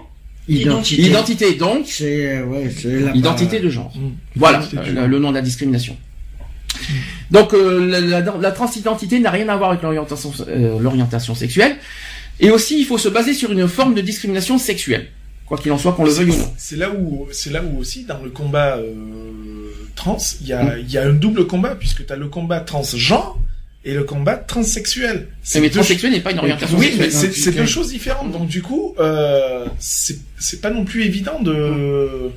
Après, je comprends que, bon, voilà, il y, y a des complications au niveau des lois, au niveau des, des, des, des médecins, enfin, tout ce qu'on veut, quoi. Je veux mm. dire, parce que euh, une personne qui va se, se travestir hein, en homme ou en femme est une chose. Devenir un homme en femme et une femme en homme, c'est différent, quoi. Je veux dire, hein, c'est... Alors, je, on, va, on, va, on va en parler de cette identité de genre plus profondément. Excusez-moi. Donc, encore une fois, des notions assez éloignées et laissant libre cours à l'interprétation des juges et à des bonnes volontés. Toutefois, certains de ces articles ont réussi par le passé à faire tomber des condamnations pour transphobie. Donc, on va donc euh, les présenter. Donc, première fois, premièrement, pour la première fois en France, la transidentité est reconnue légalement au travers de la loi numéro, euh, notez ça, la loi numéro deux mille douze neuf cent cinquante-quatre du six août deux mille douze, relative au harcèlement sexuel. Mmh. Ça, c'est très important. En effet, cette loi introduit dans son article quatre la notion d'identité en plus de l'orientation sexuelle. Cette notion d'identité sexuelle s'est donc vue ajoutée à toute une série d'articles de lois relatifs au harcèlement sexuel et à la discrimination plus généralement. Elle est un outil de lutte essentiel contre la discrimination, qu'elle s'opère au travail ou dans la vie de tous les jours, que dans la lutte contre les violences faites aux trans. Donc, vous voyez, c'est autre chose. Pour rappel, l'identité sexuelle est aussi appelée identité sexuée ou identité de genre. On n'emploie plus sur identité de genre, nous, hein, qui désigne l'appartenance à un genre féminin, masculin ou autre, indépendamment de l'orientation sexuelle ou du corps de la personne, mâle ou femelle. En ce sens, c'est une notion qui s'applique aux transsexuels dont l'identité sexuelle est souvent décriée en raison de sa discordance avec leur sexe biologique. De plus, la circulaire Crime deux mille douze quinze, euh, qui est la, sur l'application de la loi, euh, qui rappelle que la notion d'identité sexuelle a bien été ajoutée dans le but de protéger les personnes transsexuelles et transgenres. C'est compliqué, hein, tout ça. L'identité de genre, c'est le terme le plus juste. Parce que voilà, identité sexuelle, identité de genre, moi je connais beaucoup plus identité de genre, je dis franchement. Donc l'identité de genre, c'est le terme le plus juste, car le mot sexuel induit encore et toujours un amalgame avec l'orientation sexuelle. Or, je rappelle que transsexuel ne veut pas dire homosexuel, et vous savez que transsexuels peuvent être, peuvent être à la fois, ils peuvent être bi, ils peuvent être homosexuels, et ils peuvent être... Euh... C'est ça en fait, les trans, ce n'est qu'une transformation. Tandis que, ou même les transgenres, ce n'est qu'une, ce n'est qu'un, on va dire, on peut dire comme ça, un déguisement, on peut dire ça comme ça. Et être déguisé, c'est pas forcément avoir une orientation sexuelle. Parce qu'on peut être à la fois, ils peuvent être à la fois soit homosexuels, soit hétérosexuels, soit bisexuels. Ça va, vous suivez le truc, c'est hyper compliqué. Et là, quand même, à cause de certains mouvements L G B T phobes, véhiculant des idées fausses et stupides sur l'identité de genre, nos chers politiques ont finalement opté pour un mot plus consensuel aux yeux de nos chers réactionnaires, mais la loi existe et ça reste sans aucun doute le point principal. Une des pierres angulaires également du mouvement associatif trans, euh, associatif trans actuel repose sur les recommandations de Thomas euh, Hammarberg, commissaire européen aux droits de l'homme. Son texte qui a été intitulé « Droits de l'homme et identité de genre » marque une rupture avec les pratiques juridiques françaises. Alors, il y a plusieurs trucs, vous allez me dire si vous êtes d'accord ou pas. Euh, donc voilà ce que, pré, euh, que, ce, ce que ce texte préconise aux États membres de l'Union européenne.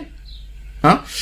Alors, premièrement, de mettre en œuvre les normes internationales des droits de l'homme sans distinction et interdire expressément la discrimination fondée sur l'identité de genre dans la législation nationale anti-discrimination. Cette mise en œuvre au niveau national devrait s'inspirer des principes de Yogyakarta sur l'application de la législation internationale des droits humains en matière d'orientation sexuelle et d'identité de genre. Mmh. Donc en gros, il faut que l'identité de genre soit vraiment bien incluse dans les droits de l'homme, si vous préférez. Parce qu'il n'y a pas l'identité de genre dans, dans, les, dans, dans les droits de l'homme. Non. Et je crois qu'ils ne sont pas dans les conventions non plus. Je crois qu'il y a l'orientation sexuelle, mais l'identité de genre n'est pas forcément bien, euh, bien indiquée dans, les, dans certaines conventions. Euh, pour l'égalité, si on préfère. Mmh. Euh, deuxième point, il faut adopter une législation relative aux infractions motivées par la haine, offrant une protection spécifique aux personnes transgenres contre les infractions et les incidents inspirés par la transphobie. Ça, c'est logique. Troisième chose euh, qui est réclamée et qui est préconisée aux États membres, c'est instaurer des procédures rapides et transparentes de changement de nom et de sexe sur les extraits d'actes de naissance, sur les cartes d'identité, sur les passeports, sur les diplômes et autres docu documents officiels. C'est important. Quatrième point, dans les textes encadrant le processus de changement de nom et de sexe, il faut cesser de subordonner la reconnaissance de l'identité de genre d'une personne à une obligation légale de stérilisation et de soumission à d'autres traitements médicaux. Là, on est sur les thèmes de la, des Pride. Hein. C'est pas pour, je sais pas si vous, si, on, si vous entendez ce, qu'on a, ce que je suis en train de dire. Hein. Cinquième, euh, euh, voilà, cinquième euh, chose à recommander, c'est rendre les procédures de conversion de genre telles que le traitement hormonal, la chirurgie et le soutien psychologique accessibles aux personnes transgenres et en garantir le remboursement par le régime public d'assurance maladie. Mmh. Donc en gros un remboursement oui, euh, total. Total. Pour ou contre ça, euh, le remboursement total en cas de, tra bah, de transformation. Moi je dirais pour, mais à l'heure actuelle, avec le déficit de la Sécu, euh, voilà quoi. Mmh, c'est sûr. Sixièmement, il faut supprimer les dispositions portant atteinte aux droits des personnes transgenres à demeurer mariées à la suite d'un changement de genre reconnu. Ça, c'est une histoire d'identité. Mmh. Mmh. Euh... Voilà, parce qu'en fait, euh, il y a une histoire de, vous savez qu'il y a une histoire de changement d'identité là. Et quand ils, quand ils sont mariés avant, qu'est-ce que ça, ben, ça, doit, ça change tout quoi en fait. C'est ça. C'est un petit peu ce que j'expliquais à, à mon homme, parce que moi, quand je voulais changer de nom euh, par rapport à moi, c'est autre chose. Hein. Mmh. Par mon truc, j'ai dit que c'était pas possible parce qu'en fin de compte, euh, euh, étant donné que bah, par rapport à mon fils, tout ça, ça voudrait dire que mon fils devrait changer de nom aussi, mmh. et lui expliquer le comment du pourquoi, euh, machin, avec les, tous les papiers. Avec le mariage, non, rien à voir. Ah non, c'est pas dans l'acte de naissance que ça change. Donc pourquoi, il faut, pourquoi ton fils se change de nom? C'est pas l'acte de naissance qui bah, change. Si moi je change de nom, il change de nom aussi obligatoirement. Automatiquement. Ah, ça veut dire ah oui, mais c'est par rapport à par rapport à l'adoption avec ta mère. Bah oui, voilà. Ah oui, ça oui, oui, mais ça ah, oui, voilà. Là, on est dans le sujet là. Oui, mais faudrait lui expliquer aussi. Donc ça, avec tous les, les démarches administratives, c'est pas jouable quoi. Je veux mm. dire, c'est il arrive à un moment donné où, où voilà. Ensuite, euh, huitièmement. Il faut consulter les personnes transgenres et leurs, orga leur, euh, leurs organisations et les associer à l'élaboration et à la mise en œuvre de politiques et de dispositions juridiques les concernant. Ça, c'est normal.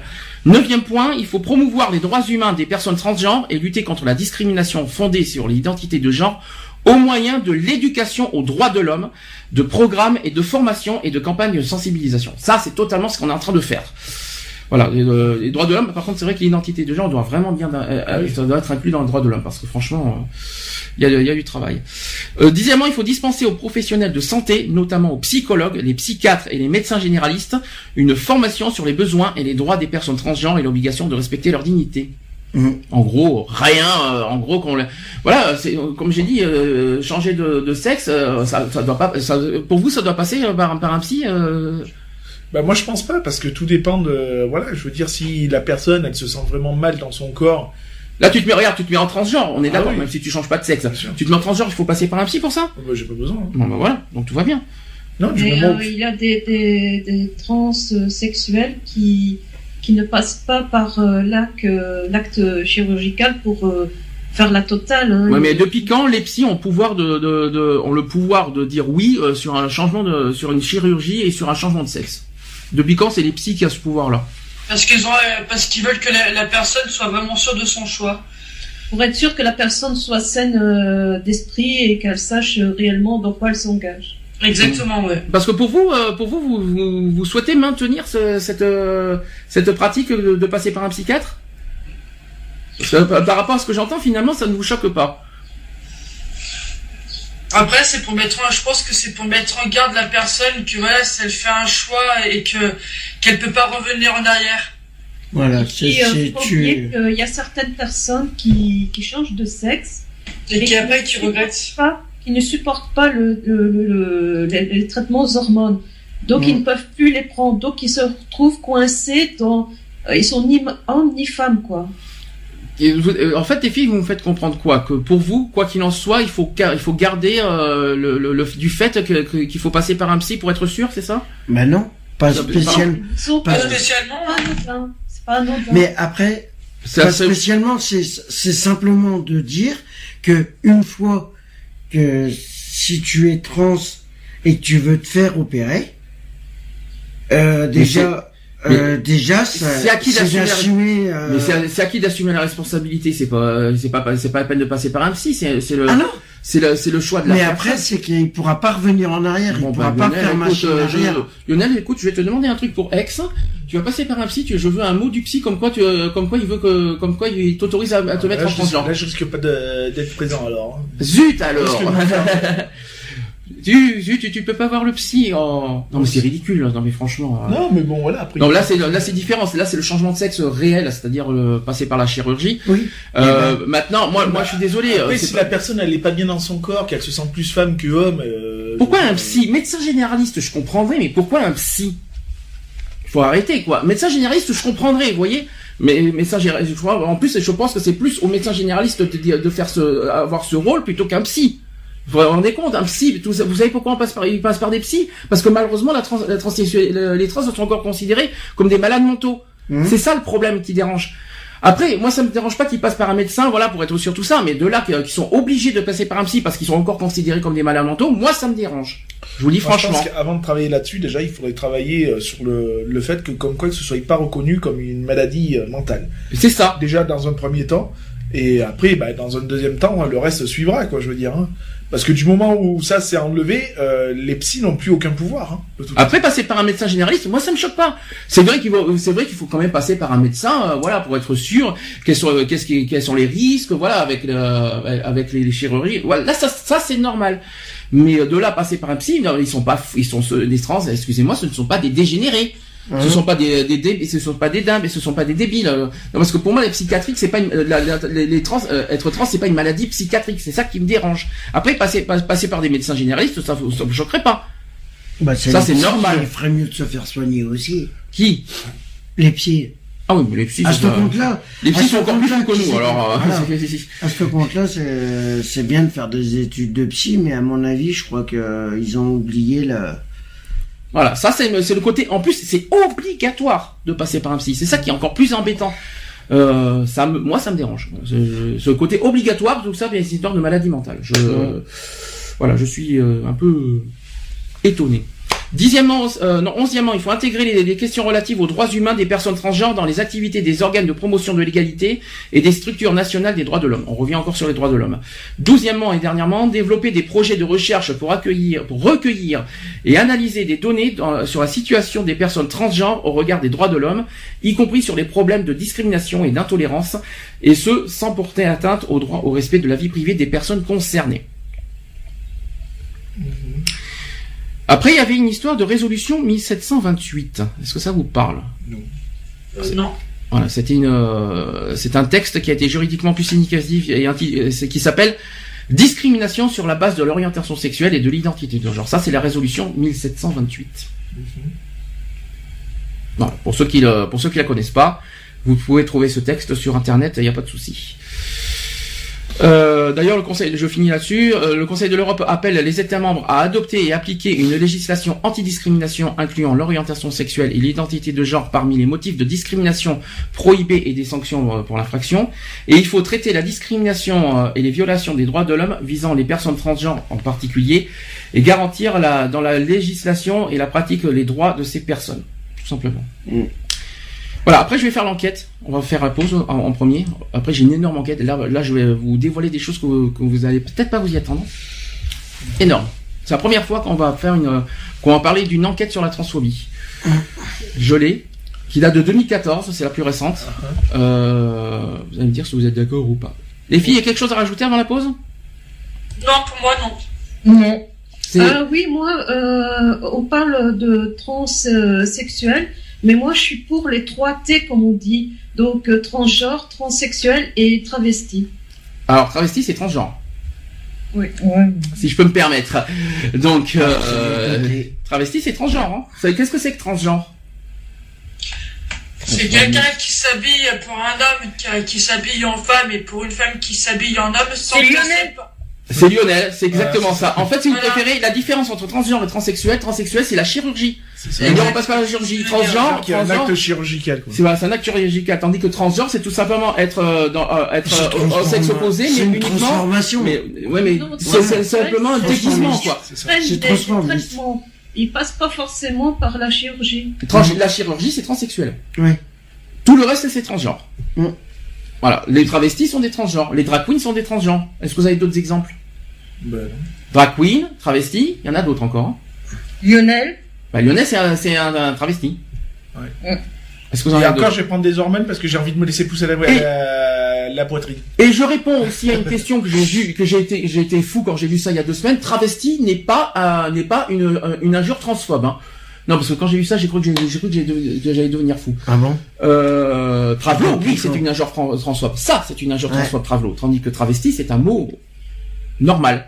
J'ai une, en, une enquête qui date de deux mille quatorze. Euh, sur la question de l'orientation sexuelle, être trans ne veut en aucun cas dire être homosexuel ou bisexuel exclusivement.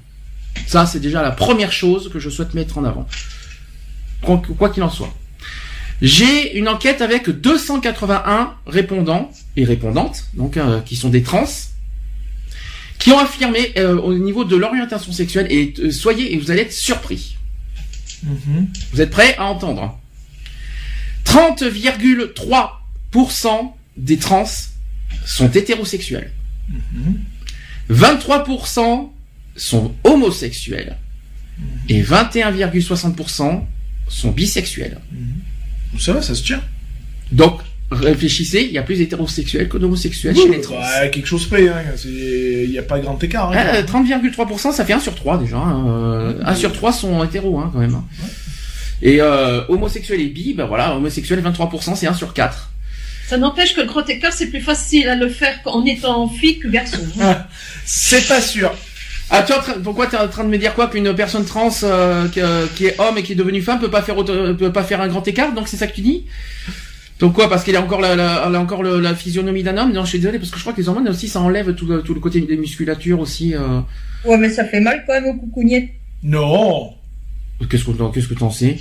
Mais ça, c'est de la chirurgie. C'est de la chirurgie. De toute façon, de la chirurgie, t'es complètement. Moi, en tant que homme, j'ai eu fait le grand écart. Oui. Mais t'as encore tes coucougnettes. Hein. Et j'ai toujours mes, mes... Tes coucougnettes. T'as encore tes deux euh, batringues là. c est, c est... Le ah, paquet oui, est, est toujours là. Ah, c'est pas encore des ovaires.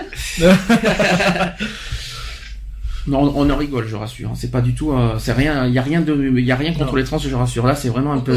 Pas du tout.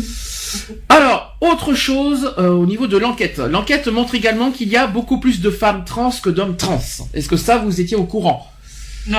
Voilà, en gros, euh, il y a aussi euh, dans cette enquête qui s'identifie comme femmes et hommes, et non pas comme femmes trans et hommes trans, parce qu'ils n'aiment pas trop ça. Une fois qu'ils sont femmes, eh ben, ils disent que ce sont des femmes. Oui. Tout comme l'inverse, quand, quand, quand bah, les femmes deviennent hommes, elles sont ah ben moi, quand je suis déguisé en femme, je suis une femme. Hein. Il est passé de homme à femme, pour moi c'était une femme. Hein. Donc disons que, disons qu'il y a deux, il y a deux catégories. T'as, t'as, t'as, t'as des trans que, que, qui, voilà, qui, je vais vous donner un exemple, un homme qui se, qui se, qui, voilà, qui se transforme en, qui se transforme. Je vais pas dire transformé parce que, ah, les transformistes. Voilà, j'ai cherché ouais. le troisième nom des, des transgenres tout à l'heure. Je savais bien qu'il y en avait un troisième. Euh, donc quand j'ai réfléchi, voilà, au niveau chirurgical, un homme qui devient femme.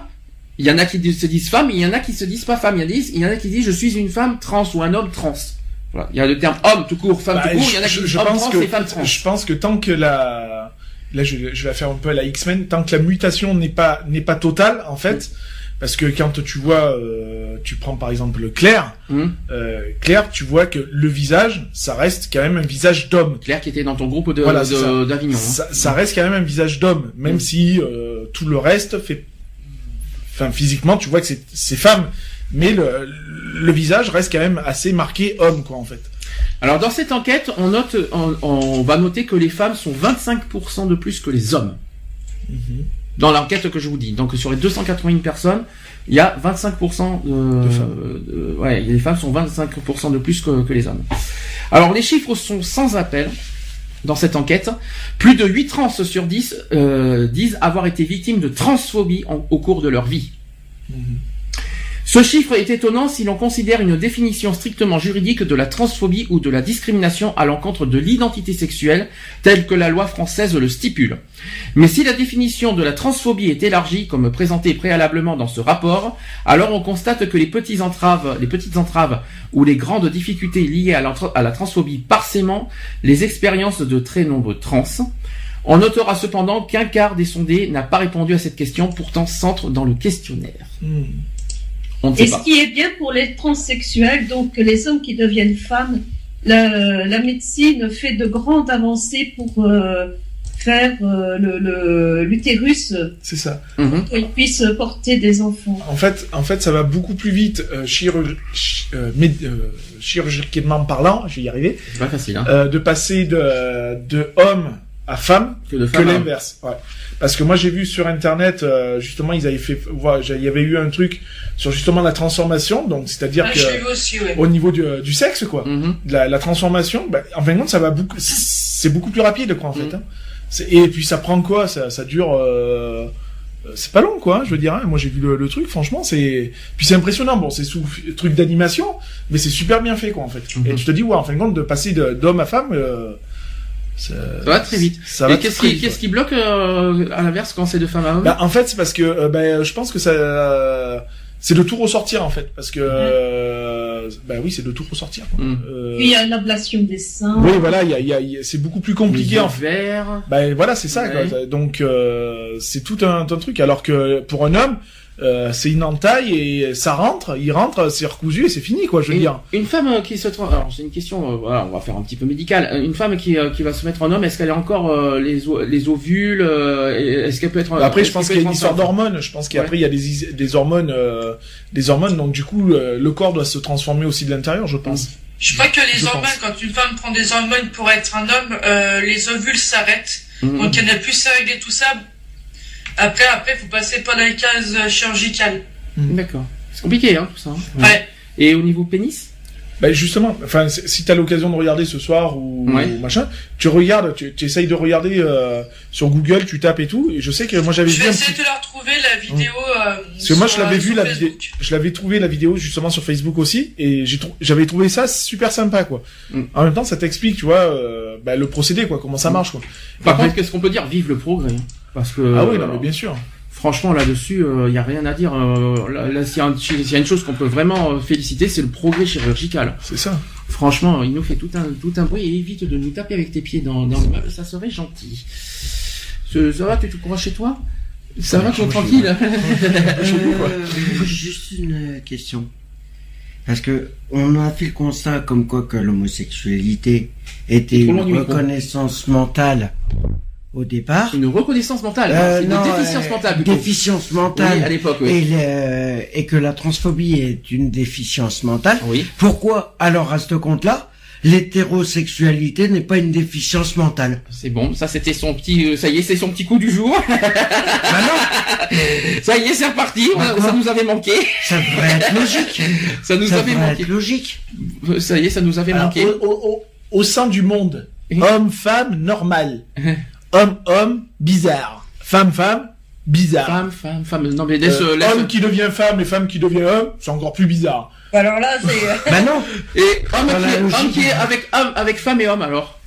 C'est c'est anormal. Non mais là c'est c'est pas dans notre sens, c'est c'est ce que se disent les gens. C'est ça. Non mais c'est l'opinion de tout le monde, quoi. Enfin du du monde, voilà. Alors. Autre chose, autre toujours sur ce sur cette enquête, on souligne que les personnes trans peuvent être plusieurs fois victimes de discrimination au cours de leur vie. On note que trente-huit, alors on note que on note que trente-huit virgule dix pour cent des répondants ont été victimes de discrimination entre une et deux fois. Mmh. Jusque là ça va. vingt-quatre virgule soixante-seize pour cent ont été victimes de deux à cinq fois. Mmh. Et ce n'est pas fini, attention, roulement de tambour, trente-sept virgule quatorze pour cent ont été victimes plus de cinq fois de discrimination. trente-sept virgule quatorze pour cent. Mmh. Et là, c'est le drame. Là, ça fait réfléchir, je vous dis franchement. Oui, bah après, euh, forcément, bah, quand t'es dans un milieu professionnel ou un truc comme ça, forcément, tu sais, ça doit... professionnel, privé, et cetera, et cetera. Alors maintenant, j'ai aussi euh, les pourcentages des types de transphobie. Euh, sachant que euh, les, les répondants ont pu, euh, pour, pourraient, peuvent cocher plusieurs cases. Hein, je tiens à le dire dans cette enquête. Alors, sachez, euh, d'après vous, quel est le, le premier critère de transphobie? Quel est le premier type de transphobie? L'apparence. Non, c'est pas l'apparence. On pourrait croire, mais non, c'est quoique, euh, quoique l'apparence peut-être. Mais ça, c'est pas, c'est pas ce terme-là. On vient de le dire. Euh, on, on, je l'ai dit plusieurs fois. C'est le soixante pour cent. C'est le changement de. Non, c'est pas le changement. Non, mais quoique ça peut, euh, le changement peut euh, correspondre à avec ce critère. Tu vois, euh, le, le, on est on est quelle asso une association de discrimination. Ouais, la discrimination. Non, la discrimination, soixante pour cent euh, correspondent à la discrimination. Mmh. Voilà, ça c'est clair. Deuxième euh, deuxième, alors juste tout petit choui derrière, hein, mais vraiment très très peu, cinquante-neuf virgule vingt-trois pour cent subissent des, d'après vous? Violence. Presque. C'est des. Les violences, on ne sait plus moins. Des attouchements? Non. Des injures. Euh... Non, oui, c'est ça. Subissent des insultes. Hum. Les insultes transphobes euh, concernent cinquante-neuf virgule vingt-trois pour cent des répondants. En troisième position, c'est les harcèlements. Mm-hmm. vingt-sept virgule soixante-neuf pour cent. Et aussi surprenant que ça puisse paraître, en quatrième position, ce sont les violences. Mm. Les coups. Avec seulement treize virgule zéro huit pour cent. Donc parce qu'ils n'ont pas été. Euh... Alors, soit. Parce qu'ils n'ont pas osé le dire. C'est ça. soit, euh, euh, je sais pas, mais treize virgule zéro huit pour cent, moi je trouve ça faible. De toute façon, pour moi, il y a violence verbale et violence physique. Tout à fait. Ah, mais euh, d'où, pourquoi il y a les insultes. Mm. cinquante-neuf virgule vingt-trois pour cent subissent des insultes, c'est de la violence verbale, il faut quand même et, le rappeler. Euh, une, une, une parole peut aussi faire euh, autant de dégâts psychologiquement à la personne qui le reçoit qu'un coup. C'est bien, c'est bien, ça répondra euh, un petit peu après euh, à la suite du sujet. C'est bien, c'est bien Eve, tu suis bien les choses. Alors si la transphobie a plusieurs visages, les espaces dans lesquels euh, elle se déploie sont eux aussi variés. Cette question visait à saisir où se déroulaient les actes transphobes subis par les répondants. Donc voici comment se découpent les réponses. Là encore, les sondés euh, ont pu cocher plusieurs cases et plusieurs réponses. Donc on remarquera la prépondérance de l'espace public dans les réponses citées, qui, euh, qui soient réelles avec plus de cinquante pour cent ou virtuelles, plus de trente pour cent. C'est quoi, c'est quoi d'après vous le virtuel ? Internet. C'est Facebook, notamment. Mmh. Oui, c'est les réseaux sociaux, surtout. Plus de trente pour cent sont victimes euh, sur réseaux sociaux. Hein. Mmh. C'est quand même énorme. Hein. Un tiers des sondés ont subi des actes ou des propos transphobes au travail. Ouais, mmh. ça... Et près de trente pour cent des répondants, là aussi, ça fait parler, l'ont subi en famille. Mmh. Ça, c'est ça, c'est normal, par contre. Hein. Le couple et dans, euh, dans une moindre mesure euh, aussi le groupe d'amis ne sont pas autant dénoncés comme transphobes, avec respectivement six virgule quinze pour cent. Ça, c'est dans, ça, c'est chez. Attendez, je suis en train de réfléchir. Donc ça, c'est chez le couple. Chez le couple, six virgule quinze pour cent. Mmh. Ah, mais c'est quand même bizarre. six virgule quinze pour cent subissent dans un couple la transphobie. Ah bah c'est pas joli, hein. C'est possible. Et quatorze virgule six pour cent par un des groupes d'amis. Mm. Ça encore, ça c'est plus logique. Mais six virgule quinze pour cent dans un couple. Ouais, mais t'as rien à faire avec la personne alors. C'est ce que je suis en train de me dire. C'est pas logique. La transphobie n'est pas sans conséquence, car elle initie des expériences plus ou moins violentes de mise à distance, de séparation, de rupture professionnelle ou amicale. Euh, c'est ce que dévoilent d'ailleurs les chiffres suivants. Plus de vingt-huit pour cent des, des personnes trans disent avoir perdu un travail du fait de leur transidentité. Mmh. Ça, ça fait parler aussi. Les personnes sondées disent également avoir perdu un, un ou plusieurs contacts avec des amis pour plus de deux tiers d'entre elles, avec soixante-huit virgule soixante-six pour cent. Mmh. Avec un ou plus des membres de la famille, avec quarante et un virgule soixante-dix-neuf pour cent. Mmh. On remarquera que la rupture est donc un geste plus fréquent que la discrimination dans ces deux cas. Donc il y a plus de rupture que de discrimination en fait. Mmh. Mais la transphobie n'a pas que des conséquences relationnelles ou matérielles, elle a aussi des conséquences physiques et psychiques. Euh, un peu de moins, un peu moins de vingt pour cent des répondants, des répondants, je vais y arriver, un peu moins de vingt pour cent des répondants ont eu une I T T suite à des actes transphobes avec les coups et blessures. Les I T T, ça c'est les arrêts de travail, c'est ça. Hein. Les arrêts, ouais. Euh, suite à des actes transphobes, vingt pour cent ont eu des I T T. C'est pas fini. soixante-six pour cent des répondants déclarent avoir fait une dépression. Mm-hmm. Du fait euh, d'actes trans, d'actes et des propos transphobes. Même euh, rien qu'à cause des, des propos. Mm-hmm. Et enfin, et ça, ça fait parler aussi, dix-huit virgule trente et un pour cent des répondants indiquent avoir fait une tentative de suicide. Mm-hmm. Ça reste énorme quand même. Ça parle? Ça calme, hein? Alors si les actes, pour finir, les, si les actes transphobes sont numériquement significatifs, ils pourraient naturellement donner lieu à un grand nombre de plaintes ou de mains courantes. Or, il n'en est rien. Selon l'enquête, plus de quatre-vingt-seize pour cent des personnes ayant subi des comportements transphobes n'ont pas porté plainte. Une question consistait donc à savoir pourquoi certains n'ont pas porté plainte. Alors d'après vous, pourquoi? Parce que j'ai les réponses. Peur de représailles. Alors... honte, parce qu'ils ont... Et alors, de ne pas être pris au sérieux par c'est ça, c'est exactement ça. La, la, la, la, la première raison, c'est que la police et la justice n'auraient pas pu traiter le cas. Parce que vous savez que les actes transphobes oui. ne sont pas reconnus dans la loi. Mmh. Donc du coup, ça sert à rien de porter plainte, puisque malheureusement, ça n'aurait pas lieu. Pourtant, les coups et blessures, hein, je suis désolé, hein, les coups et blessures, euh, c'est, c'est pour tout le monde. Hein. Et, y a, et à ce que je sache, est-ce qu'il faudrait, il faudrait que je voie ça, il euh, n'y a rien qui autorise dans la loi, dans les, dans les, au niveau des coups et blessures, à taper des trans. Il va falloir qu'on vérifie, va falloir qu'on vérifie ce, ce, ce problème-là, il me semble, parce que est-ce que vous avez déjà vu une loi qui autorise à frapper les trans? Mmh. Mais il mais y a, y a, y a, y a... même à frapper quelqu'un en général. Hein, mais c'est pour ça, il y a des coups et blessures, c'est pour tous, c'est pas, ouais. il me semble. Donc je pense que en, en termes de coups et blessures, ils peuvent pas. C'est vrai qu'ils peuvent pas condamner la transphobie, mais ils peuvent condamner les coups et blessures. Je suis désolé. Mmh. Donc ils peuvent porter plainte pour coups et blessures, par contre. C'est ça qu'il faut se dire aussi. Euh, tandis que par contre, si c'était de, des insultes transphobes, là c'est zéro. Ouais, oui. Les insultes aux transphobes, euh, c'est pas, euh, ça passe pas. Malheureusement, parce que c'est pas punissable. Malheureusement, si je peux me permettre. Et pour d'autres, c'est aussi la peur qui, peut, qui ne porte pas plainte. Il y a, donc il y a la peur, et enfin il y a aussi la lassitude des épreuves, en troisième, en troisième poste, qui éloigne les trans des lois et des institutions qui pourraient potentiellement les protéger. Ça te parle, Lionel, c'est ça? Pourquoi t'en as déjà parlé? Non, mais euh, bon, après c'est compréhensif, quoi, je veux dire. Euh... euh... C'est pas évident, quoi, je veux dire, quand tu sais que bah, t'as aucun soutien, quoi, je veux dire. C'est pour ça, il y a une loi, ouais, pour la discrimination, mais c'est pas suffisant, quoi, c'est ce que je dis depuis tout à l'heure, quoi. Et mmh. c'est pas ça qui les protège, quoi. Ou ils peuvent se sentir protégés.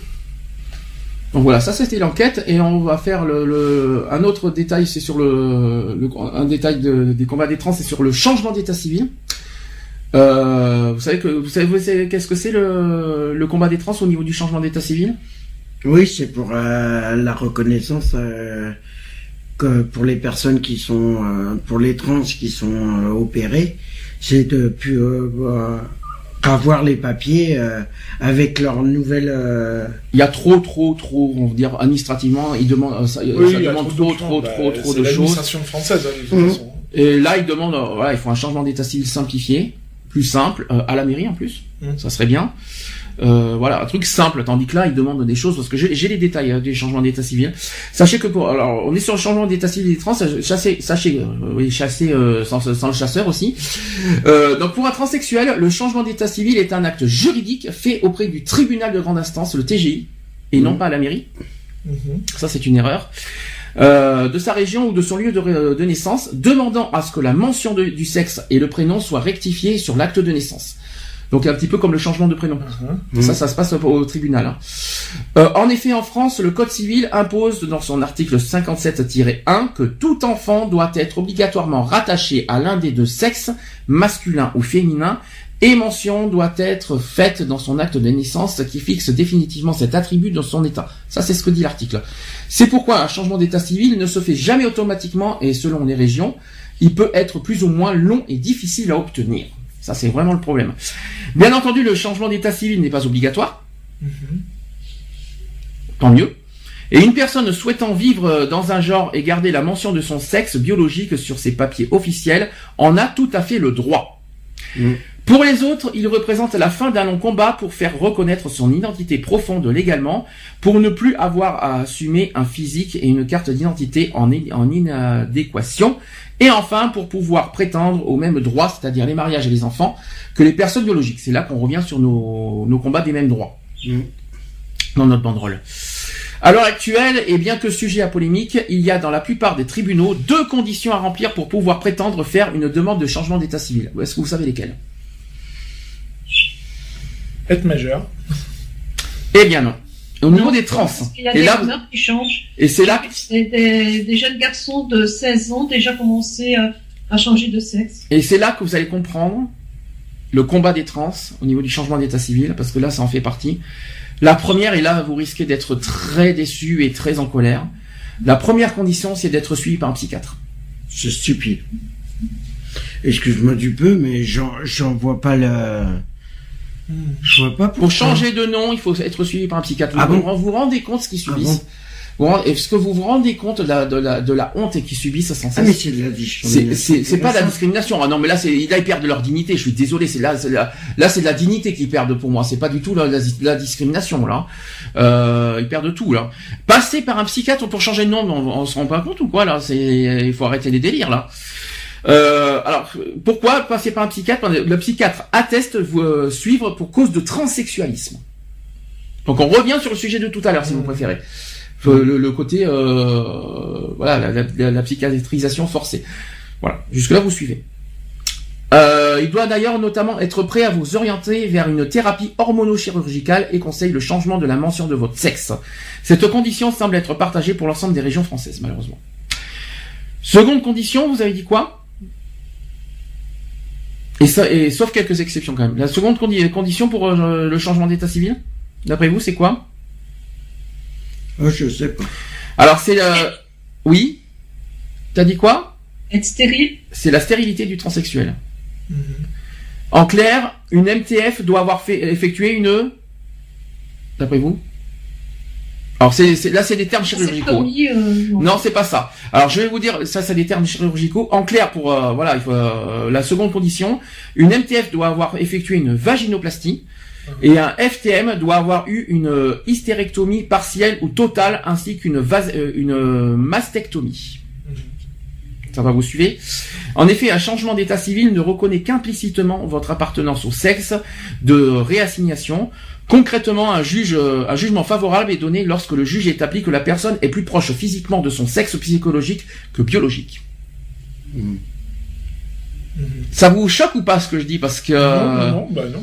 Oui, ça, ça me paraît logique. Le côté psy, oui, moi ça me choque, je dis clairement. Alors là, passer par un psy pour changer de nom, alors je suis en train de, je suis en train de rêver là. Mais euh, ça, c'est le gros blocage des trans, c'est les psys. Hein.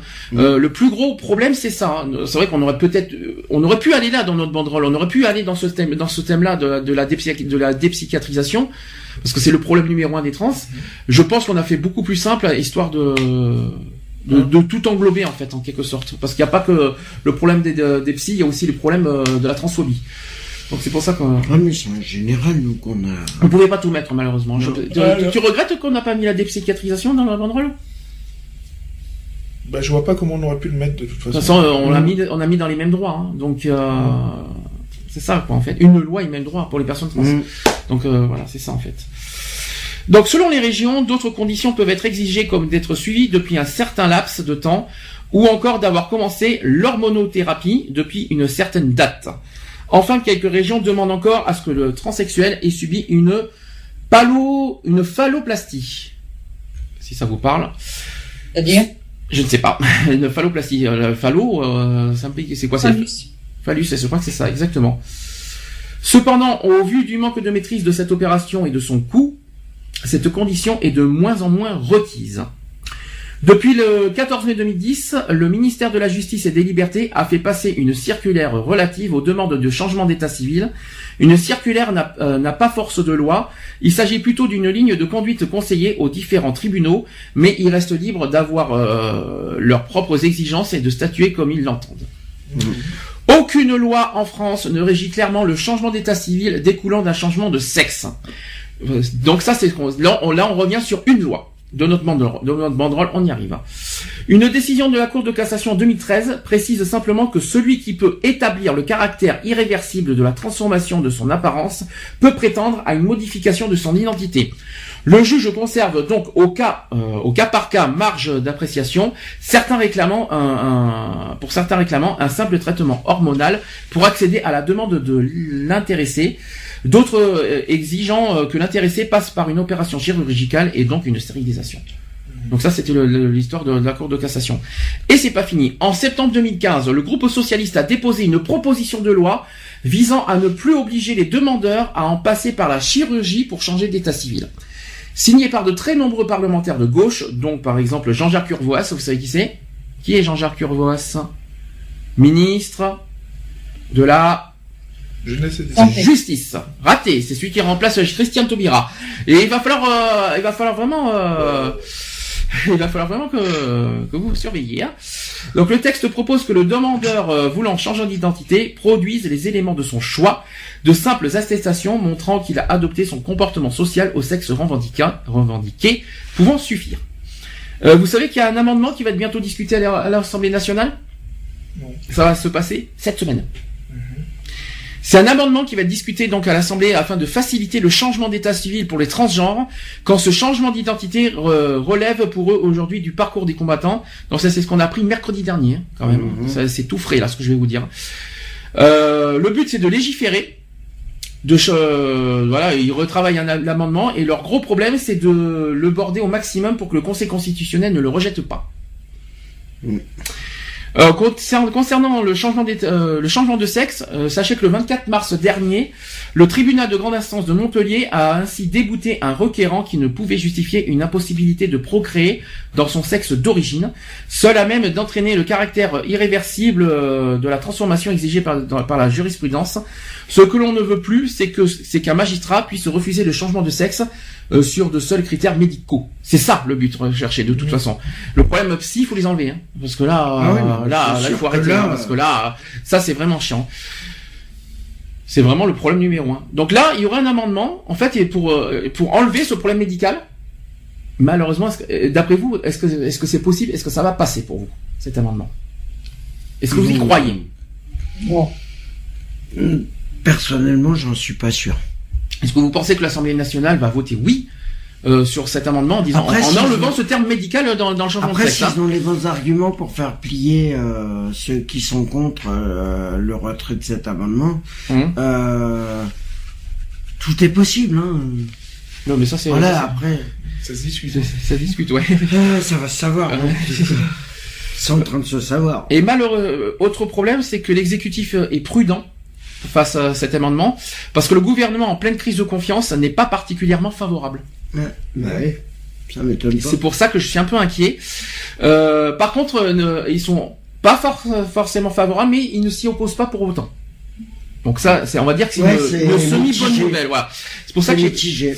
Euh, il y aura un débat, et ils vont faire le maximum, par contre, le gouvernement. Oui. Euh, ils ont un peu peur des réactions de certains membres de, de l'opposition. C'est normal, ça, on bah s'y ouais. attend un petit peu. Euh, après l'histoire de mariage pour tous, on s'attend à un, un gros problème là-dessus. Aujourd'hui, les feux sont entre l'orange et le vert, et on n'a jamais été aussi proche d'une solution. Ça, c'est ce qu'a dit Erwan Binet de, de l'association H E S, qui a qualifié de juste et judicieux le choix de légiférer enfin sur un sujet en jachère depuis des décennies. D'abord, pour ou contre euh, d'enlever le, le côté médical? Oui, oh, on, bah est bah tous, oui. on est tous unanimes. Vous y croyez, vous y croyez pas? Moi, j'aurais tendance à y croire, après... Euh, voilà. Vous pensez que ça va passer? À voir. Mon avis, non. Char euh, Charlotte, toi, t'y crois? Je sais pas, je suis entre oui et non, donc euh, à voir. Et, par contre, là, t'as dit non, pourquoi? Parce que, de toute façon, les politiques, euh, ils font parler d'un truc et ils le mettent jamais en pratique la première année. Ok. Mais... Euh... supposons que ça passe pas l'amendement, ça va pas nous empêcher de marcher. Et ah supposons non. et supposons aussi que attention parce que supposons aussi que que cet amendement passe, c'est pas fini le combat des trans parce que il y a aussi le côté acte transphobes. Hein. Les mmh. actes transphobes sont pas encore punissables. Hein. Donc euh, ce n'est pas fini le combat, il faut continuer. Euh, sachez, ça vous étiez peut-être pas au courant, sachez que l'ONU condamne la stérilisation forcée des trans et des intersexes. Bah oui. Vous étiez au courant de ça? Bah oui, t'as pas le droit de forcer des gens à à se faire repérer. Euh... Moi, ça me ferait chier qu'on me force à me stériliser. Mmh. Alors, je vais expliquer cette histoire, c'est que... Dans les vous... intersexes, on, on oblige les parents à la naissance de choisir. Ah non. Euh, intersexe, oui, c'est un peu... Est-ce que c'est... Je sais pas si c'est les, les parents qui... Naissance, le médecin, il dit, bon, vous voulez quoi? Vous voulez une fille ou vous voulez un garçon? C'est quoi la déclaration de naissance, tu veux dire? Dès que l'enfant naît, dès qu'on voit qu'il a un, entre guillemets un souci, ben, on demande aux parents de choisir le sexe de leur enfant. Ah voilà, ça, je, je préfère mieux ça parce que hein, biologiquement parlant, ils sont, euh, ils restent intersexes pour autant. Donc, euh... mm. Et justement, tu parlais des hermaphrodites tout à l'heure. Ah, c'est moi qui, euh, qui disais. Mais les hermaphrodites sont quoi, d'après vous? C'est des, inter des intersexes, justement. Faire des recherches pour voir euh, euh, s'il est plus homme que femme ou l'inverse, et au fait on... Le, la médecine fait en sorte qu'il soit qu'un euh, qu sexe et pas les deux. Sauf qu'on n'emploie plus le mot hermaphrodite. Hein. Non. On emploie intersexe maintenant, ouais. bien. Euh, ça, a ça, ça a changé de nom. Hein. Alors, l'histoire de, de l'ONU, je vais expliquer, c'est dans une déclaration commune qui, a, qui est datée de mai deux mille quatorze. Il y a sept agences de l'ONU, alors je vais, vous, je vais vous les citer. C'est l'Organisation mondiale de la santé, l'O M S. Il y a l'UNICEF. Mmh. Il y a le Programme des Nations Unies pour le développement. Il y a ONU-SIDA. Mmh.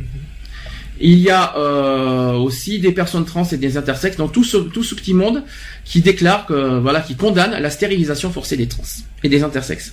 C'est une condamnation déclarative qui n'a pas de valeur légale malheureusement et qui fait état de violations graves des droits humains et fondamentaux, notamment sur le droit à la santé, à, au droit à l'information et au droit à la vie privée, au droit de décider du nombre et de l'espacement des naissances. Il y a aussi le droit de fonder une famille et le droit de ne pas être victime de discrimination. Mmh. Voilà, euh, voilà euh, l'histoire de l'ONU. Ouais. Qu'est-ce qu'il y a, Lionel ? Non, c'est quand même... Euh... C'est quand même dommage que voilà, ce c'est quand même pas reconnu légalement, quoi, je veux dire. Mmh. Parce que bon, euh, c'est quand même l'ONU, quoi, hein, je veux dire, c'est pas rien. Mmh. L'ONU, c'est quand même une grosse organisation, quoi, hein, donc je veux dire. Euh... J'ai terminé le sujet des trans. Est-ce que vous voulez, euh... est-ce que vous avez quelque chose à rajouter? Est-ce que vous avez un, un truc particulier euh, d'ailleurs? Qu'est-ce que Quelle est pour vous, pour vous la, la, la vision du combat? Alors, on n'est pas des trans, hein, on, nous ne sommes pas des trans, nous sommes d'accord, il faut se mettre à la place des trans, de toute manière. Euh, sachez que les trans, je rappelle, ils ne sont pas forcément homosexuels, ce sont, voilà, c'est euh, encore une catégorie à part, mais nous, en tant qu'homosexuels, quoi qu'il en soit, on, nous sommes là pour les défendre et pour... Euh, pour euh, on, on défend leur cause, nous serons là pour eux, nous marcherons pour eux, et on fera tout pour que pour qu'ils aient, pour qu'ils obtiennent des droits euh, à leur juste valeur, parce que franchement c'est c'est une vraie catastrophe chez les trans. On s'en est plaint. Moi je trouve qu'on s'en est plaint beaucoup chez les homosexuels. J'ai l'impression de les que enfin que le gouvernement ou les les personnes les voient un peu comme des euh, des bêtes de foire en fait. Mm -hmm. euh, enfin voilà quoi, ça reste après tout des des êtres humains euh, comme tout le monde qui euh, se sentent mal de dans la peau dans laquelle ils sont et qui veulent devenir euh, ceux qui sont euh, ceux qui se sentent euh, au plus front, au plus profond d'eux, quoi, je veux dire, c'est tout, quoi. C'est ce que je disais la fois dernière, justement, euh, là, en fait, euh, pas mal de scientifiques euh, leur ont donné raison parce que euh, l'orientation sexuelle, c'est quand même dans l'hypothalamus, et malheureusement, euh, on ne sait voir ça qu'après la mort de la personne parce que c'est trop profondément dans le cerveau. Donc on ne sait pas explorer euh, ça de son vivant. Donc euh, des personnes qui voulaient changer de sexe, qui ont changé de sexe, euh, il y a des scientifiques qui ont, avec leur accord, euh, euh, exploré leur cerveau et ils se sont rendus compte que voilà que les hommes qui étaient devenus femmes avaient l'hypothalamus d'une femme. Donc en fait ils avaient écouté leur corps, ils avaient, ils, ils sentaient au fond d'eux-mêmes que la nature s'était entre guillemets trompée dans, dans, dans sa distribution de, de, de sexe, quoi.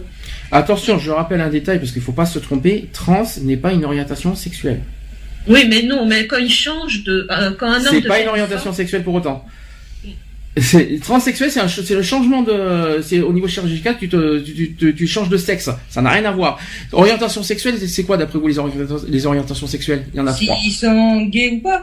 Alors, il y, y en a trois orientations sexuelles. Les vraies orientations sexuelles, c'est hétérosexuel, bisexuel, homosexuel. Point.